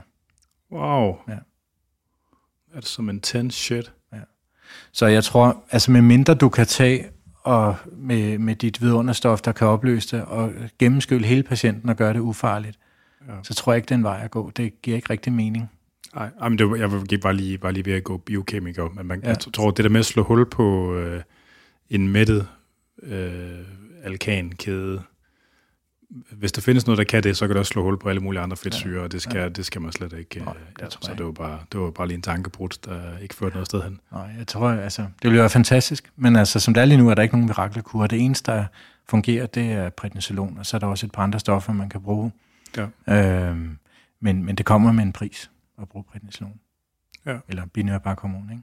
Ja. ja. Men det er det, der kan holde det nede. Og så har de jo også nogle restriktioner i deres livsførelse. Ikke? Altså, de må ikke drikke mælkeprodukter, og der er visse andre fødevarer, cola og sådan noget, de ikke må tage. Ja, man risikerer jo også at få en diabetes, som, uh, hvad skal man sige, uh, følgevirkning til at man får prednisolonbehandling. Ikke? Ja. Altså, så, og de må ikke opholde sig ude i solen, ikke? Og, ja, der, så hvis man har været sådan ikke noget sådan spændende liv. Nej. Nej. Nej og har man tilbagevendende sovedannelser på armene, opereret eller ej, men at man har de her sovdannelser, så skal man også til at være ret god til at håndtere sov derhjemme. Og så, hvis man har en tilknytning til arbejdsmarkedet, så er den jo truet, hvis man har mange sygedage, ikke? Jo. Ja. Og øh, hvis øh, frustrationerne er høje, som de forståelige vil være, hvis man ikke rigtig kan få nogen hjælp, og der ikke lige findes en, øh, nogen, der er ingen standardbehandlinger. Og der, der er mange læger, der rundt omkring ikke ved, øh, hvad man skal stille op med det her. Det er jo sådan relativt gå så en ny sygdom, nu sagde lige, at man har kendt til det mere end 100 år, men den er jo ligesom øh, været sådan reminiscent i mange år, og nu er den ligesom dukket op igen i større skala, men der er jo mange, der ikke kender til det. Personligt kendte jeg ikke noget til det for fem år siden. Nej. Øh, og jeg har trods alt været læge nogle flere år end det. Øh, ja. Så... Øh, Sidste spørgsmål. Ja. Hvor, hvor, mange, hvor lang tid går der for, at jeg samlede nok operationer op til, øh, at I kan publicere på det her med calciumeffekterne? Det er vel sådan et af de mest umiddelbart interessante outcomes. Ja, ja. Og det ved vi jo ikke. Altså man kan jo godt lave nogle powerberegninger, at man siger, hvis man, øh, vi vil gerne have den og den effekt, at øh, hvis man opererer tre, øh, så redder man en. At det vil være acceptabelt outcome, hvis man ikke kan redde 100 procent. Så kan man jo prøve at regne tilbage og se, hvor mange skal vi så operere. Øh, men det var ikke der, vi startede. Vi startede med at sige, nu projektopererer vi 10 patienter for at se, hvordan går det, og øh, kan det lykkes at operere sig udenom det her, uden at de bliver invalideret. Ja. Og, øh, og så ser vi på, er der noget der, der viser en tendens til, at det kan hjælpe på kalkstofskiftet. Og øh, vi har ikke nået at operere alle 10 endnu, fordi som sagt, så er det ikke bare en operation per patient, det er flere operationer. Det vil sige, der, hvis du skal operere på bicepssiden og så efterfølgende på tricepssiden, så skal der i hvert fald gå et halvt år mellem operationerne øh, øh, af hensyn til helingen. Åh oh, Jesus, yes. altså, så har det godt nok lange udsigter. Lige præcis. Så det tager faktisk noget tid at, øh, at nå igennem og få bredt de her patienter, og så kunne komme med nogle forløbige data på, om det giver mening at fortsætte med at operere. Så det er i hvert fald et år eller to eller tre endnu? Ja, det altså. tror jeg. Ja, okay. Spændende. Ja. Så, og det er også det, som jeg tror, menigmand har meget svært ved at forstå, at vi ikke bare opererer der og ikke gør noget bare for at gøre noget. Øh, men man skal jo vide, det virker. Ellers. Man skal jo vide, det virker, og det er jo, altså på den måde kan man sige, der er vi jo, det må forekomme at være utrolig fodslæbende, ikke? Mm. Øh, og så vil jeg også sige, det er jo ikke noget, alle bare giver sig at kaste med. De fleste kirurger vil være tilbageholdende, det skal de også være, fordi det, man som kirurg kan forudse, der er det her, det risikerer at gå rigtig, rigtig galt ja. øh, hvis man øh, giver sig i kast med det. Så det kræver noget erfaring og noget viden, og det kræver også, jeg var jo i en, hvad skal man sige, gunstig situation i den forstand, at øh, jeg kunne aftale med Ebbe Eldrup, og i øvrigt også med patienten selv, selvfølgelig allervigtigst, at øh, nu gør vi det her. Det er et forsøg, vi ved ikke, hvor det ender hen, og du skal være indstillet på, at det her kan ende rigtig galt. Men det er nok ikke værre end det, du har lige nu, eller det, du risikerer ved din tilstand lige nu. Så på den måde kan man sige, var jeg jo en meget sådan set gunstig situation at kunne, øh, kunne få patienter med på det. Ja. Så det er en måde at blive klog på, og det er klart, det skal vi selvfølgelig publicere vores erfaringer. Øh, jeg har ikke flere spørgsmål. Nej. Øh, er der noget, som du tænker, vi har glemt at snakke om? Så er det nu, det skal klemmes af. Ja, og jeg tror, vi kom øh, rigtig godt rundt om det hele. Jeg har vi øh, ved jo ikke mere. det hele endnu. Nej, nej, jeg har faktisk et spørgsmål Så vi kan lave noget opfølgende om nogle år måske. Ja, øh, helt sikkert. øh, der, der var faktisk et spørgsmål ja. mere. I forbindelse med, i, øh, altså når man har øh, fået meget fedt i blodet i lang tid, så får man jo også de her makrofager i kredsløbet, hvor det bliver til de her skumceller. Mm-hmm. Dem, dem man får, øh, det er jo, altså de her makrofager, man får i granulomerne, minder det om sådan nogle de der skumceller, man ser i kredsløbet? Eller er det en helt anden ting? Øhm, det er et meget specifikt spørgsmål, så jeg ikke rigtig svare på, men man kan sige, at der er på det histologiske billede, altså når vi får beskrivelsen af, af, af hvad kan man sige, mikroskopibilledet, altså er der sådan noget svejser-ostagtigt lignende, hvor at der er sådan nogle til, grund, til grundegåede makrofager. Ja, Så det kunne da godt være, men det, jeg tør ikke svare på, om det lige er det samme. den samme fenot. Nej. nej, nej. Det tør jeg ikke svare på. Nej, jamen, øh, det, jeg har ikke mere. Nej. Hvad hedder det? Fulde navn og øh, akademisk tilknytning, og even, hvor man kan eventuelt følge jeres arbejde? Var det et spørgsmål? Det var et spørgsmål. Ja. Ja, ja sorry. Jamen, jeg hedder Jais Oliver Berg og er overlæge på plastikkirurgisk afdeling på Herlev Gentofte Hospital, og øh, jeg bidrager til øh, Ebbe Eldrups forskningsgruppe øh, med operationer.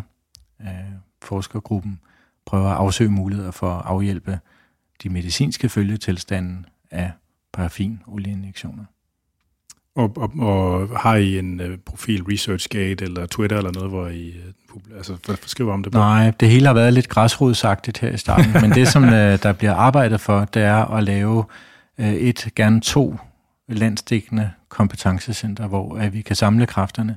Det her, det hedrører jo, eller berører jo mange specialer. Der er jo også øh, eksempelvis urologien, altså urinvejssygdommene, Ja. med nyresten og øh, eksempelvis. Ikke? Øh, Ja. Så der er mange berøringsflader, men hvor vi samler kompetencerne og erfaringerne, øh, så der for patienten er en enkelt indgangsport, og så vi også i de centre vil kunne, øh, kunne samle erfaringer og publicere vores resultater fra. Er, det noget, er det noget, der kommer, eller noget, som der måske kommer? Det afhænger jo nok lidt af den øh, politiske vilje, Ja, hvor fordi vindene det er jo klart, at sådan noget koster jo øh, nogle ressourcer. Ja. Øh, Jamen, så det øh, håber vi jo meget på, at øh, det vil kunne lade sig gøre, så det ikke bliver den her spredte fægtning eller famlen i blinden, at vi rent faktisk får lavet noget, der er øh, ordentligt og systematisk, og hvor vi følger op. Og der må man sige, der har vi i Danmark jo nogle helt unikke muligheder for at langtidsopfølge vores patienter. Noget af det, der præger litteraturen Ja. ja. udefra, er jo, at man ikke har den lange opfølgning på patienterne. Så øh, apropos det der med, kunne det være, det hjælp med at operere? Jamen, hvis det kommer igen hos alle efter et år, så skal man jo ikke operere. Så ud, løber man jo en unødig stor risiko. Ja, ja. Ja, men der er vel også mulighed for, at man kan bruge de der... Altså, vi har vel adgang til registeroplysninger. Eller man kan vel i princippet få adgang til registeroplysninger for dem, der, der er opereret i Aarhus, i tilfælde af, at de får... Jamen, øh, gruppen har jo samarbejdet med den plastikråd, der sidder i Aarhus. Okay, Ja. ja. Men øh, jeg tror ikke, at det er øh, registreret så systematisk. Det, det tør jeg ikke svare på. Altså fordi øh, den pågældende plastikkirurg var, øh, gik jo i gang, før vi gjorde. Altså fordi Okay. der jo simpelthen var et marked for det. Der var jo patienter, der fortrød og efterspurgte at få det fjernet. Ja. Ikke? ja. Nå, men jeg følger i hvert fald med. Det bliver spændende at se. Ja. hvad der sker. Og mange tak, fordi du øh, ville komme forbi. Jamen tak for invitationen. Til dig derude, der har du lyttet til Fitness MK igen, og jeg hedder Anders Nedergaard. Du kan lytte med til den her og de andre episoder af Fitness MK for stream og podcast. Det kan streames fra andersnedergaard.dk, øh, og det kan podcastes fra alle de vanlige podcasttjenester. De gamle afsnit fra det 24-7-tiden, de forfindes stadigvæk, men de ligger på det nye 24-7, både på desktop og mobil. Og programmet det er produceret af Jonas Pedersen. Programmets e-mailadresse er afn